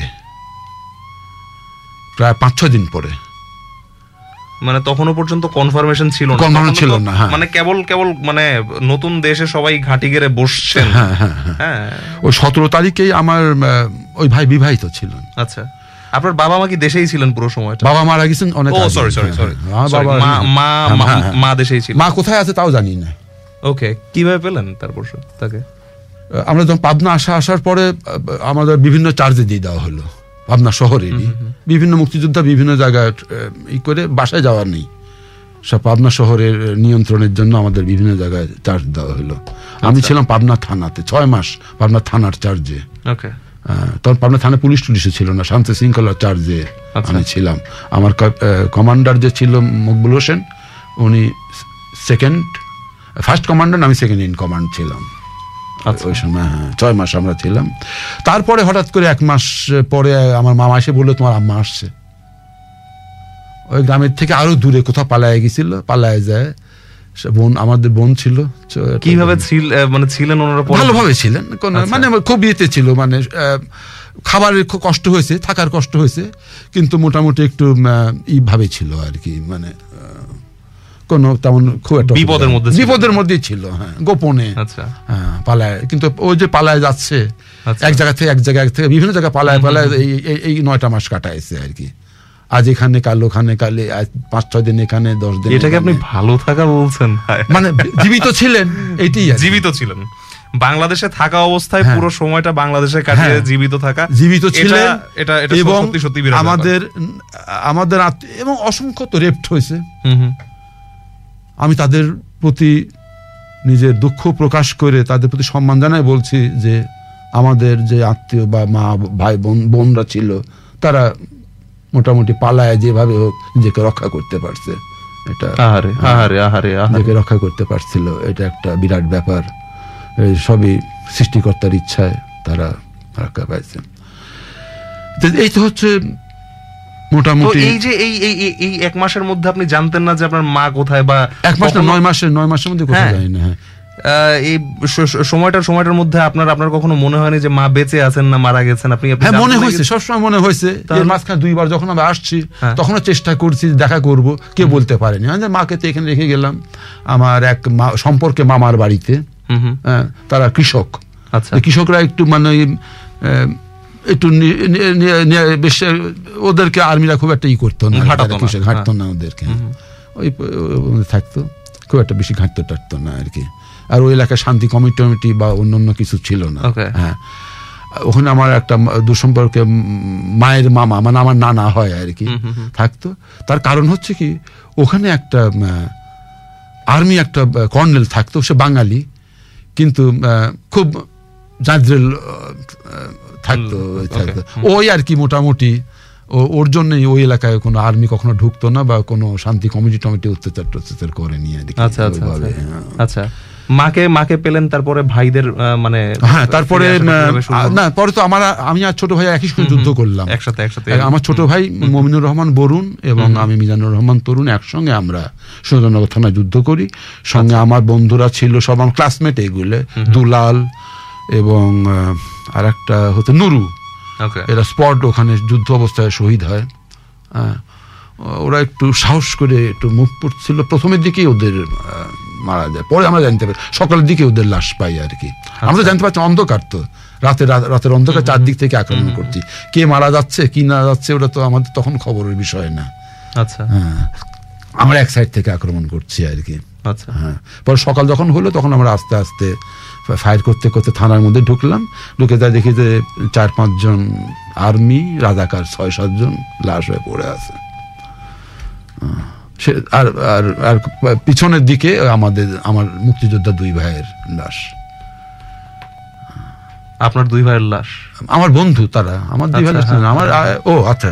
এরপরে প্রসঙ্গ আসছে আমার ছোট ভাইকে মারলো কীভাবে? আচ্ছা আচ্ছা। আমার ছোট ভাইকে মারার কথা তো আমি বলেছি অলরেডি হ্যাঁ ওই রাজাকার কেউ একজন রাজাকারদেরকে ইনফর্ম হ্যাঁ, ইনফর্ম আর্মি ধরে নিয়ে অনেক অত্যাচার করে দশ বারো দিন ওকে অনেক অত্যাচার করে পিটায় আর কি। আচ্ছা। যে বলে আর কোথায় আছে মুক্তি কোথায়? কোথায় মুক্তি? মুক্তির খবর বলে। আমি তো মুক্তি না ও নিজেই অস্বীকার করছে আমি মুক্তি না। ওকে। ও ও স্বীকার করলে তো আমি মুক্তি না আমি সাধারণ মুক্তি কথা স্বীকারই করেনি। মুক্তি কথা স্বীকারই করেনি। পরে ওই রাধাকারদের কাছে দিয়ে দেয়। রাধাকাররা খুব অত্যাচার করে ওর শুনছি যে দুই দিন ধরে নাকি মারতে প্রথম একটা হাত কেটে ফেলে। আহা! দ্বিতীয় দিন আর একটা হাত কেটে ফেলে। যখন অলরেডি ও মারাই গেছে তখন শুধু মাথাটাকে পাওয়া গেছিল। ওর আপনারা পেয়েছিলেন মাথা না আমরা আমরা- আমরাই পেয়েছিলাম। আমরা বলতে ভুল আমার মেজো ভাই তখনও পাবনায় উনি রিটায়ার্ড এয়ারফোর্সের অফিসার ছিল পাক আর্মির রিটায়ার্ড উনি পাবনাতে ছিল উনি উর্দু কথা টথা বলতে পারতো দেখে পাক আর্মিরা ওনাকে কিছু করেনি। কিছু করেনি হ্যাঁ। তো উনি ওনাকে খবর দেয় যে আপনার ছোট ভাইয়ের উনি তখন পালায় আবার একটু গ্রামের দিকে আছে ওখানে খবর পাইছে আর কি তখন তো চলে আসছে উনি। আসে দেখে কি যে ওই একটা প্রাচীরের উপরে মাথাটা রাখা ছিল। তো পরে উনি ওইটাকে একটা কাপড় দিয়ে জড়ায় টড়ায় ওই আমাদের যে একটা গোরস্থান আছে আমাদের ইউনিয়নে সেখানে দাফন করে।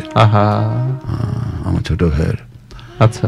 মাথাটা লাশটা পাওয়া বা দেহটা কোথাও কোনো অংশ পাওয়া যায় তো পরবর্তীকালে যে রাজাকারগুলো মারছিল আমরা তিনজনকে ধরতে পারছিলাম। কি করেছেন তাদেরকে? ওটা আমি এখন এই প্রচারের মাধ্যমে বলব। বলেন।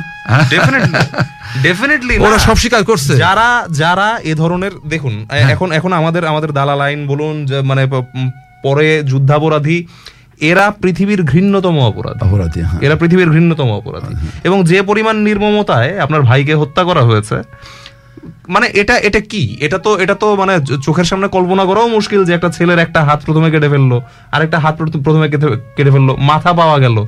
হ্যাঁ এদেরকে আমি আমি শুনেছি যে মানে বঙ্গবন্ধু পরে ক্ষমা করে দিতে বলেছিলেন জন্য সাধারণ ক্ষমা কিছু কিছু লোককে হয়তো করা হয়েছিল। কিন্তু তারপরেও তাদেরকে যদি আরও নির্মম ভাবে হত্যা করা হয়ে থাকে কোনো রাজাকারকে আমার অন্তত ব্যক্তিগতভাবে কোনো সমস্যা নেই। আপনি বলতে পারেন নিঃসন্দেহে বলতে পারেন। হ্যাঁ আমরা মানে আমাদের যে টিমটা ছিল মুক্তিযোদ্ধাদের টিম আমাদের পাবনার আমাদের আমি সরাসরি ধরতে পারিনি ওরা ধরছে। আচ্ছা। আমি তখন পাবনা থানার সেকেন্ড ইন কমান্ড চার্জে আছি। আমাকে এনে দিয়েছে ওরা। আচ্ছা। যে আপনার ভাইয়ের হত্যাকে দুইজন পেয়েছি আর একজনকে আগেই আমরা রাখতে পারলাম না ওকে আমরা শেষ করে দিছি ওয়াও দুজনকে নিয়ে আসলো। তো আমি আমার যতটুকু করার এবং তাদেরকে আপনি যদি আপনি যদি অপ্রস্তুত বোধ করেন কোনো সমস্যা নেই। আসলে এটা এটা এক্সপ্লেন করা আপনারা আপনারা নিশ্চয়ই বুঝতে পারছেন এটা খুবই স্পর্শকাতর ব্যাপার। হ্যাঁ এটা হ্যাঁ। এটা আসলে সবার সামনে বলাটাও ঠিক না আমাদের অনুষ্ঠান। অনেকেই শোনেন যারা হয়তো অপ্রাপ্ত বয়স্ক তাদের হয়তো যুদ্ধের ময়দানে আমি নিজে নিহত হব অন্যকে হত্যা করব এটাই তো যুদ্ধ। এটাই এটাই তো যুদ্ধ স্বাভাবিক। মানে everything is fair in love যুদ্ধের ময়দান, হ্যাঁ। যুদ্ধের ময়দান স্বাভাবিক স্বাভাবিক আমি আমি তখন তো তাকে ভালোবাসা দেখাতে পারি না। রাইট বা ক্ষমা দেখানোর কোনো আমার ছিল না। ক্ষমা কিন্তু তারা পাচ্ছেন না। পাচ্ছিল না হ্যাঁ। হ্যাঁ, কিন্তু মানে সুযোগই ছিল না ক্ষমা দেখানোর। সুযোগই সুযোগই ছিল না। দরকারও দরকারও নেই আসলে কারণ যে তখন আমি অলরেডি যোদ্ধা। আমি তখন তো আমি তো যুদ্ধ আমি তো সৈনিক তখন মুক্তি ফৌজ। একটা ফৌজের কখনো ক্ষমা করে দেওয়া সাজে না। রাইট রাইট সেটা হয়েছিল। যা হোক কিন্তু সরাসরি যুদ্ধের যে একটা রোমাঞ্চকর অবস্থা রোমাঞ্চকর খুবই সরাসরি যুদ্ধটাই সবচেয়ে রোমাঞ্চকর। সেটাই যুদ্ধ মনে হয়। আচ্ছা।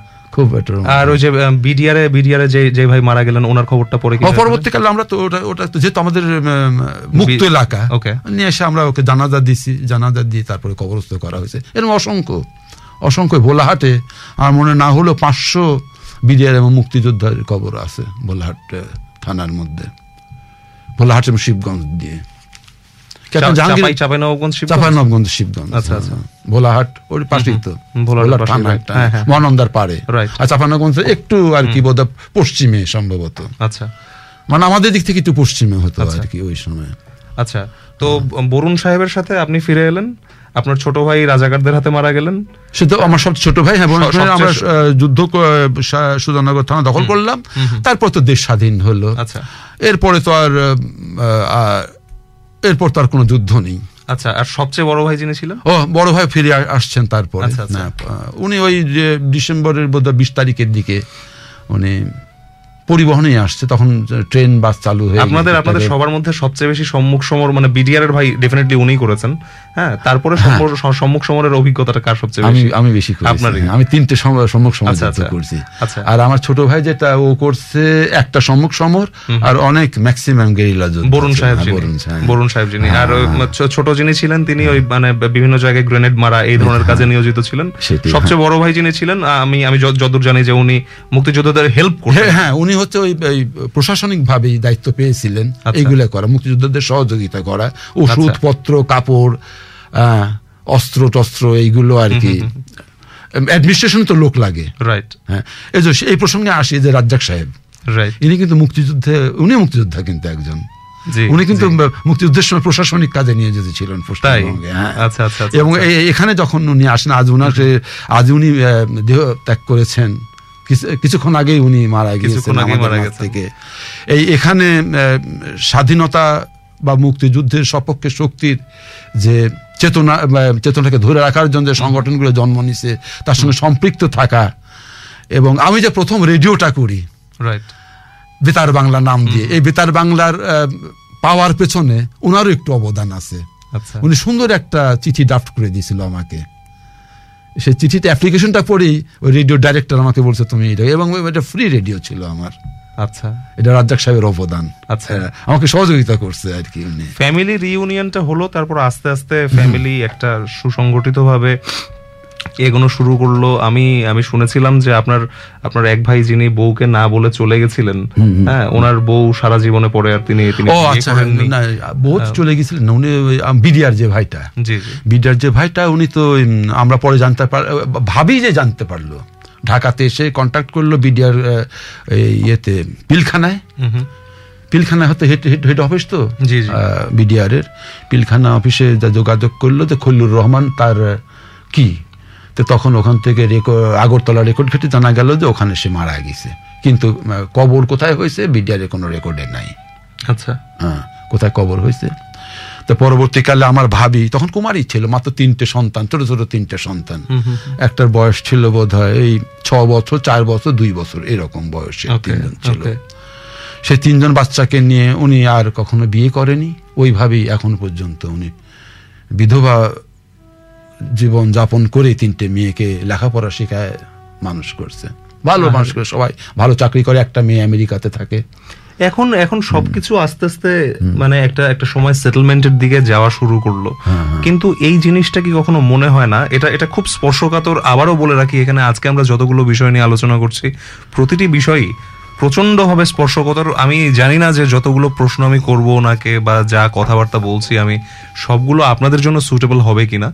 তবে এটা পরিস্থিতি বা প্রসঙ্গ কোন সময় কোন দিকে ঘুরে যায় বা আহ, এই এই সব কিছু হতে পারে যে আপনাদের জন্য নয় বা সব কিছু এরকমও মনে হতে পারে যে ব্যক্তিগতভাবে আমার জন্য নয়। কিন্তু মানে। We are we are we are going to ask him anyway এই বিষয়টা কি কখনো মনে হয় না? এই যে আপনি আপনি এখন প্রবাসী হ্যাঁ একজন মুক্তিযোদ্ধা কেন প্রবাসী হবেন? আপনারা তো এজন্য তো যুদ্ধ করেননি আপনারা। হ্যাঁ সেই। কিন্তু আমি বোধহয় আমার এই আলোচনার প্রথমে বলে ফেলি বলেছিলাম যে আমরা যখন এখানে এসেছি তখন কিন্তু বাংলাদেশে মুক্তিযুদ্ধের সপক্ষের শক্তি সর আহ, সরকার আমি আমি এরকম শুনেছি আমি এরকম একজন মুক্তিযোদ্ধার কাছ থেকে ইনফ্যাক্ট শুনেছি যে যেদিন উনি দেখলেন যে বাংলাদেশে এক রাজাগারের গাড়িতে পতাকা উঠছে হ্যাঁ। সেদিন উনি সিদ্ধান্ত নিয়ে ফেলেছেন যে এই দেশ আমি আমি যা চেয়েছিলাম আমি তা পেলাম না আমি হেরে গেলাম। হেরে গেলাম। অনেকটা তাই অনেকটা তাই। অনেকটা ওই ধরনেরই। আমরা যখন আসি তখন আমরা যে যে জন্য যে- দেশটার জন্য যুদ্ধ করছিলাম বাংলাদেশটার জন্য তখন সে বাংলাদেশ আমার আমাদের কাছে মনে হয়নি। কেন বাংলাদেশের মূল প্রবক্তাই স্থপতি বলেন সব কিছুই বলেন চিন্তা ধারণ করছে মানুষকে সুসংগঠিত করছে একটা জাতীয় সত্তাতে বঙ্গবন্ধু শেখ মুজিবুর রহমান।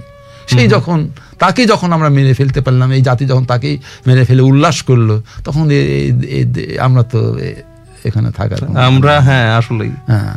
আসলেই মানে স্বাধীনতাটা আপনারা ভুল মানুষদের হাতে তুলে দিয়েছিলেন। হ্যাঁ। হ্যাঁ চলে মানে তুলে চলে চলে চলে গিয়েছে মানে এ এ প্রসঙ্গে ডক্টর হুমায়ুন আজাদ যেটা বলেছিলেন যে বঙ্গবন্ধু একটি অনিচ্ছুক জাতিকে স্বাধীনতা এনে দিয়েছিলেন। সত্য কথা। এটা অনিচ্ছিক জাতিকে সাথে আচ্ছা আম, আমরা আমরা আলোচনার মোটামুটি ভাবে শেষ পর্যায়ের দিকে চলে এসেছি। এখানে ছোট্ট করে যদি আপনার আপনার আমাদের সাথে একটু সংশ্লিষ্টতার ব্যাপারটা যদি বলা যায়। আপনি সিডনিতে চলে এলেন এবং আপনি আপনার সিডনিতে চলে আসার দিনটি থেকে শুরু করে আজ পর্যন্ত আপনি বাঙালি কমিউনিটিকে বাংলা ভাষা সাহিত্য সংস্কৃতি বিভিন্ন দিক থেকে আপনি সার্ভ করে গেছেন। আহ, আমি চেষ্টা করেছি। সেই সেই সেই গল্পটা হ্যাঁ আমি। আমি ছিয়াশি সালের ষোলোই ডিসেম্বর দেখেন আমার কর্মদিনক্ষণগুলো অনেকটা মানে কেমন যেন মিলে যায়। আমার জন্ম হয়েছে উনিশশো বাহান্ন সালের ভাষা আন্দোলনের মাসে আচ্ছা আহ, এবং আমি অস্ট্রেলিয়াতে এসেছি ষোলোই ডিসেম্বর উনিশশো ছিয়াশি সাল আচ্ছা স্বাধীন. এরকম একটি দিনে আজকে মানে, যদি ডিসেম্বরে আজকে বাইশ তারিখ 22 তারিখ, হ্যাঁ। হ্যাঁ। কিন্তু ষোলোই ডিসেম্বর আসছিলাম তাহলে তেত্রিশ বছর হয়ে গেছে তেত্রিশ 32 বছর, হ্যাঁ। বছর ষোলো সতেরো আঠারো উনিশ বিশ একুশ বাইশ তেত্রিশ বছর ছয় দিন হ্যাঁ ছয় দিন হ্যাঁ। আচ্ছা। ছয় দিন হলো আমি তো আসি এবং আসার পর থেকেই আমি বুক ফুলিয়ে বলি আমি একজন মুক্তিযোদ্ধা। আচ্ছা। এই এইভাবে বলে আসছে। এবং শুধু ওই সংসারটাকে একটু সেটেল করার যে সময়টা লাগছে একটু কাজ টাজ পাইতে বাসা ভাড়া তারপর থেকে আমি নেমে গেছি আমার পথে। আমি আচ্ছা। বাংলাদেশ অ্যাসোসিয়েশনের সঙ্গে কন্ট্যাক্ট করছি। যাই দেখছি ওরা কি করে যাই দেখি যে ওখানে ওই একই অবস্থা। বাংলাদেশ চেতনা বিরোধী সব ব্যাপার স্যাপার। তো তখন আমি মানে রাজাকারদের ভাই বন্ধুরা রকমই প্রায় আর কি হ্যাঁ। হুম, হুম। যে বাংলাদেশ যে যে চেতনায় স্বাধীনতা সেটার থেকে অনেক দূরে আর কি চলে গেছে বিষয়টা। চলে গেছে বিষয়টা। তো তখন আমি এখানে যারা আমার সম্ভাবনা পেলাম তাদেরকে নিয়ে আমি করেছি বঙ্গবন্ধু পরিষদ স্মৃতি পরিষদ নামে একটা সংগঠন করি। ওটা মোটামুটি সাংস্কৃতিক সংগঠনই ওটা ছিল। আচ্ছা। যে আমরা বঙ্গবন্ধুর মৃত্যুবার্ষিকীটা পালন করব। যে মানুষের ভাবে আস্তে আস্তে মানুষের মনে ঢুকায় দেওয়া যে একজন মানুষ ছিল। রাইট বঙ্গবন্ধু পরিষদ স্মৃতি পরিষদ থেকে বঙ্গবন্ধু পরিষদ হলো। এখন তো ব্যাপক ব্যাপার। তারপর এখানে আওয়ামী লীগ সংগঠনও করা হয়েছে। মূলত এগুলো সব সাংস্কৃতিক সংগঠন হিসাবে জন্ম নিয়েছিল। আচ্ছা। এখানে রাজনৈতিক করার কিছু নাই। এগুলো সংগঠনগুলো করার উদ্দেশ্য ছিল একুশে ফেব্রুয়ারি পালন করা বিজয় দিবস পালন করা তারপরে স্বাধীনতা দিবস পালন করা বিভিন্ন বাঙালি যে সাংস্কৃতিক অনুষ্ঠানগুলো আছে জাতীয় অনুষ্ঠানগুলো আছে সেই সবগুলো ভালোভাবে পালন করা। রাইট এখন তো অনেক সংগঠন হয়ে গেছে এখন পাড়ায় পাড়ায় এগুলো হয়। মেলা রকম মেলা হয় বিজয় মেলা হয় স্বাধীনতা মেলা হয়। বিজয় মেলা কয়েকটা হয় একটা হয় Right. বৈশাখী মেলায় কয়েকটা হয়। কিন্তু আমরা এটা প্রথমে শুরু করছি। সেদিক থেকে আমরা সার্থক যে আমরা শুরু করেছিলাম আমরা কয়েকজন তার মধ্যে গাজী রুহুল হক উজ্জ্বল। উনা ওনার নামটা সর্বাগ্রে আসবে। হ্যাঁ। আর এই যে বঙ্গ বঙ্গবন্ধু স্মৃতি পরিষদ বা বঙ্গবন্ধু পরিষদ এর প্রথম উদ্যোক্তা নামটা মুখে আনছে। উনি মুক্তিযোদ্ধা ছিলেন মারা গেছেন শুনেছি দিলে যে তসলিম মাহমুদ নাম ছিলেন। উনি আমার কানে দেয় যে তরুণ ভাই বঙ্গবন্ধু পরিষদ করা যায় নাকি এখানে? আচ্ছা। তো তখন তো আমরা অল্প বয়স। সিনিয়র লোক দরকার তো তখন এই বঙ্গবন্ধুকে ভালোবাসতেন এই গাজীরুল হকব উজ্জ্বল। ওনাকে দুজনের উনি সম্পর্কে আমার নানাও হইতেন। ওকে। হ্যাঁ একটা নানা নাতির একটা মধুর সম্পর্ক ছিল। উনি বলল যে তুমি সংগঠিত করো। তো তখন তো এই টাইপ রাইটারও ছিল না বাংলা। কোন রকম ফটোস্টেটটি হতো সাইকেল স্টাইল করা যেত সাইকেল স্টাইল হাতে লেখে সাইকেল স্টাইল আপনার ফটোকপিও ছিল না ফটোকপি কপি আর তখন ছিল না আচ্ছা। হ্যাঁ। আমি হাতে লিখে পোস্টার হাতে লিখে লিফলেট সমস্ত দিয়ে এগুলো- দিয়ে উনিশশো উননব্বই সালে পনেরোই আগস্ট প্রথম বঙ্গবন্ধুর জন্মদিন পালন করা হয়। বাহ। আমি তখন যুগ্ম আহ্বায়ক। আপনারা দেশ বিদেশ থেকে বিভিন্ন শিল্পীদেরকে নিয়ে এসেছেন হ্যাঁ। পরবর্তীকালে আনা হয়েছে এবং এবং সেটাই মনে হয় সিডনিতে বাঙালি কমিউনিটির প্রথম স্টেপ ছিল স্টেপ ছিল হ্যাঁ হ্যাঁ, হ্যাঁ। যে বাইরে থেকে শিল্পী এনে এখানে অনুষ্ঠান করা যায় কমিউনিটিকে হ্যাঁ, আস্তে। আস্তে সংগঠিত করা যায় মানে মানে সময়ের আসলে সময়ের খেলাটা এত জটিল। বাংলাদেশে আপনারা যেরকম মানে আপনার আপনার পিতা হ্যাঁ। মানে সে শেখ মুজিবকে ইন্ডিকেট করছি আর কি বঙ্গবন্ধুকে আমি ইন্ডিকেট করছি। আপনার পিতা যেভাবে একটা জাতিকে সংগঠিত করার কাজ করেছিল আপনারা এখানে এসে এই দেশে এসে এখানেও বাঙালিকে সেভাবে সংগঠিত করার কাজটাই কিন্তু করে গেছেন। হ্যাঁ।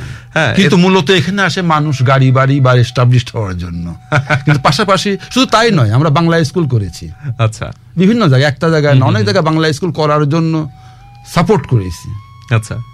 প্যারামাটা বলেন ওদিকে ইস্টলেকে বলেন মিন্টোতে বাংলা স্কুল আছে। এদের সহযোগিতা সব রকম সহযোগিতা আমরা করি। তারপর বাংলা প্র- প্রসার কমিটি আছে সেখানেও আমি কাজ করছি বাংলা প্রসার কমিটি আচ্ছা। যাতে এই ভাষা এবং সংস্কৃতি আমাদের এই বিদেশের মাটিতে থাকে। এইগুলো হয়তো সময়ের প্রেক্ষাপটে আমাদের উপরে এটা দায়িত্ব যেমন মুক্তিযুদ্ধ হয়েছি জন্ম যদি বা উনিশশো বাহান্ন সালে না হয়ে উনিশশো ষাট সালে হতো তাহলে আর আমি মুক্তিযোদ্ধা হতাম না। আসলেই। আর আপনি আরেকটি কথা বলে নেই এই কথাটা আমার না।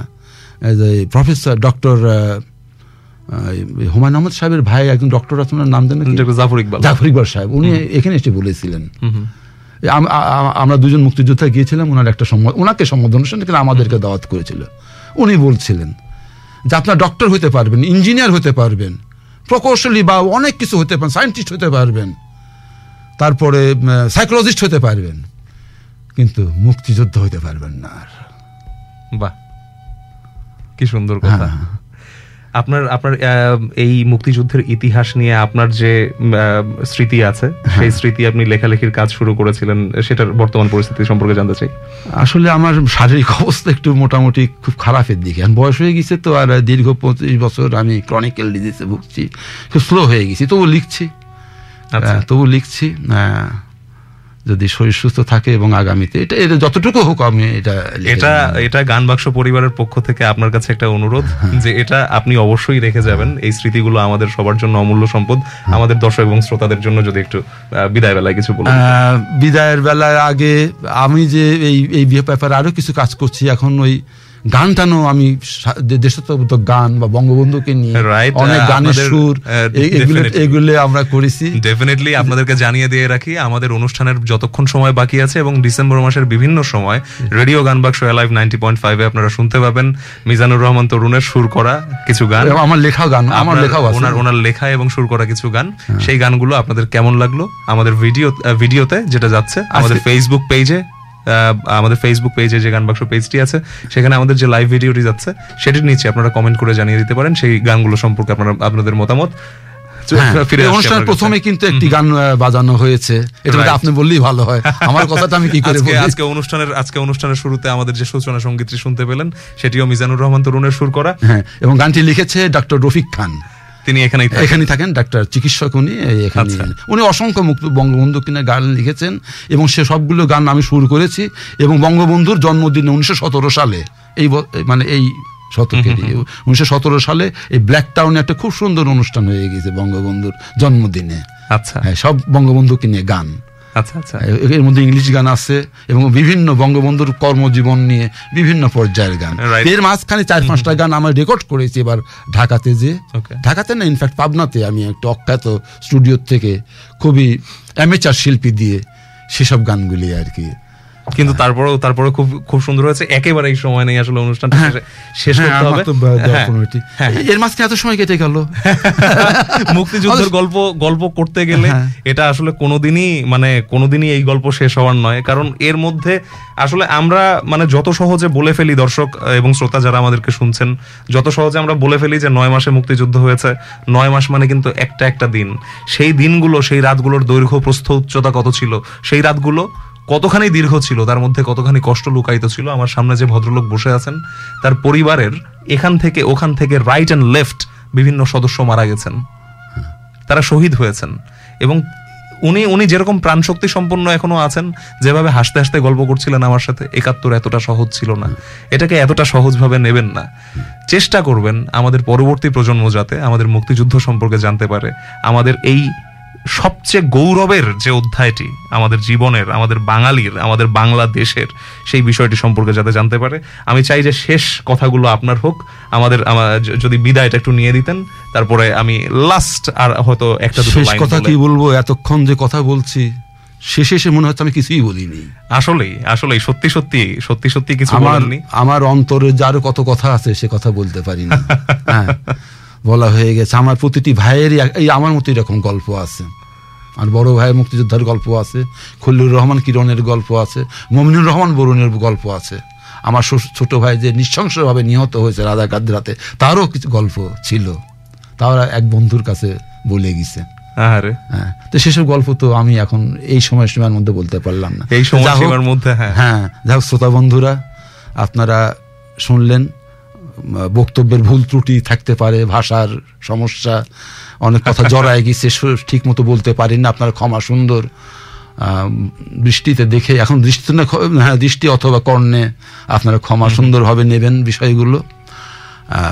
আর আমি তেমন বক্তাও না শুধু আমার অন্তরের কথাগুলোই বলে গেছি। হ্যাঁ যা হোক। যদি কোনো ত্রুটি থাকে ক্ষমা করে দিবেন সেই সঙ্গে আপনাদের এই এই যে বিজয় আমাদের উনপঞ্চাশতম বিজয়ের মাস গেল এটা। আগামীতে ইনশাল্লাহ আবার আপনাদের হয়তো আসব ডেফিনেটলি ডেফিনেটলি আমরা আপনারা ভালো থাকবেন আমার জন্য দোয়া করবেন আমরা এখন বয়োবৃদ্ধ হয়ে গেছি বৃদ্ধ সত্তর বছর বয়স মানে কিন্তু তারপরে ওনার যে প্রাণ শক্তি আছে সেটা কিন্তু আসলে অপূর্ব। বিদায় চাই আপনাদের কাছ থেকে। হ্যাঁ। আহ, আসলে আমি আমি একটা জিনিস গত অনুষ্ঠানেও বলেছিলাম সেটা হচ্ছে যে মুক্তিযুদ্ধ নিয়ে আমরা যে পর্বগুলো করি আমরা সাধারণত একটা অনুষ্ঠান যখন শেষ করি, তখন দর্শক শ্রোতাদেরকে ধন্যবাদ জানাই। উনিও আপনাদেরকে জানিয়ে দিয়েছেন, কিন্তু একটা জিনিস সত্যি কথা হচ্ছে যে, এই অনুষ্ঠানগুলো শোনার জন্য বা মুক্তিযুদ্ধের গল্প শোনার জন্য, মুক্তিযুদ্ধের গান শোনার জন্য, মুক্তিযুদ্ধের ইতিহাস জানার জন্য এই পৃথিবীর কারও কোনো ধন্যবাদ প্রাপ্য হয় না। বাঙালি জাতি হিসেবে এনাদের মতো মানুষেরা, মিজানুর রহমান তরুণের মতো মানুষেরা, কিরণের মতো মানুষেরা, বরুণের মতো মানুষেরা, যারা আমাদেরকে স্বাধীনতা এনে দিয়েছে, যাদের কারণে আজকে আপনি একটি স্বাধীন দেশে দাঁড়িয়ে আপনার নিজের ভাষায় কথা বলতে পারেন, এই মানুষগুলো আপনাদের জন্য, আপনাদের হয়ে যুদ্ধ করে সেই অধিকারটুকু আপনাদের জন্য নিয়ে আসছেন। তাদের কথা এই বিজয়ের মাসে স্মরণ করা আমাদের দায়িত্ব, আমাদের পবিত্র দায়িত্ব। এতক্ষণ আমাদের শুনতে পাচ্ছিলেন radio Gaan Gaanbaksho live ninety point five F M এ। সাথে ছিলেন মিস্টার মিজানুর রহমান তরুণ, সাথে ছিলাম আমি আরজে শুভ। আমাদেরকে আপনারা শুনতে পাচ্ছেন radio Gaanbaksho alive ninety point five ছাড়াও W W dot com dot এই ঠিকানাতেও আমরা আছি। ফেসবুকে গানবাক্স পেজে আমাদের যে লাইভ ভিডিওটি যাচ্ছে, সেই ভিডিওর নিচে কমেন্ট করে আপনারা জানিয়ে দিতে পারেন আমাদের অনুষ্ঠান সম্পর্কে আপনাদের যে কোনো মতামত। আবার ফিরে আসব। প্রত্যেক রবিবার বেলা পাঁচটা থেকে সাতটা পর্যন্ত আমাদের এই অনুষ্ঠানটি আপনারা শুনতে পাবেন। প্রত্যেক অল্টারনেটিভ উইকে থাকবে আমাদের পশ্চিমবঙ্গের যারা শ্রোতা এবং বন্ধু আছেন তাদের জন্য অনুষ্ঠান। সেখানে আপনারা bong connection with R J Esmon আপনারা শুনতে পাবেন। ততক্ষণ পর্যন্ত মানে আগামী রবিবার পর্যন্ত, আজ আজ এখানেই বিদায় নিচ্ছি। মিজানুর রহমান তরুণ, আপনাকে অনেক ধন্যবাদ। এবং প্রণাম জানাই, আসলে। আমাদের আমি কৃতজ্ঞ। আমি আর অন্য কিছু বলব না। যে আমার মতো একটা নগণ্য একজন মানুষকে আপনাদের এত সুন্দর একটা রেডিও স্টেশনে দুই ঘণ্টা কথা বলার সুযোগ সময় দিয়েছেন। যদিও আমার কাছে মনে হচ্ছে কিছুই বলিনি। আসলে সত্যি সত্যি সত্যি সত্যি হ্যাঁ। কিছু বলা হয়নি। হ্যাঁ। তাই আগেই আহ, এই এই বিদায়টা নিয়ে রাখছি। আমাদের সময় একেবারে শেষ শেষ পর্যায়ে চলে এসেছি। দর্শক বন্ধুরা আপনারা ভালো থাকবেন সুস্থ থাকবেন সকলে ভালো থাকবেন। ওয়েদার যেদিকেই যাক না কেন সবাই চেষ্টা করবেন একটু সাবধানে থাকার জন্য। হ্যাঁ? এই মানুষগুলো যেভাবে আমাদেরকে বাঁচিয়ে রেখেছিলেন, আশা করি আপনারাও এখন থেকে নিজেদেরকে নিজে বাঁচিয়ে রাখা শিখবেন। কারণ সামনের ওয়েদার ফোরকাস্ট খুব একটা বেশি ভালো নয়, এটা আমরা কিছুক্ষণ আগে আমাদের ওয়েদার ফোরকাস্টে দেখতে পেলাম। যাই হোক, বিদায় নিচ্ছি। ভালো থাকুন, সুস্থ থাকুন। মিজানুর রহমান তরুণের জন্য দোয়া করবেন, আমাদের জন্য সবাই আশীর্বাদ রাখবেন। Radio Gaan Baksho alive ninety point five connecting Bangali Australians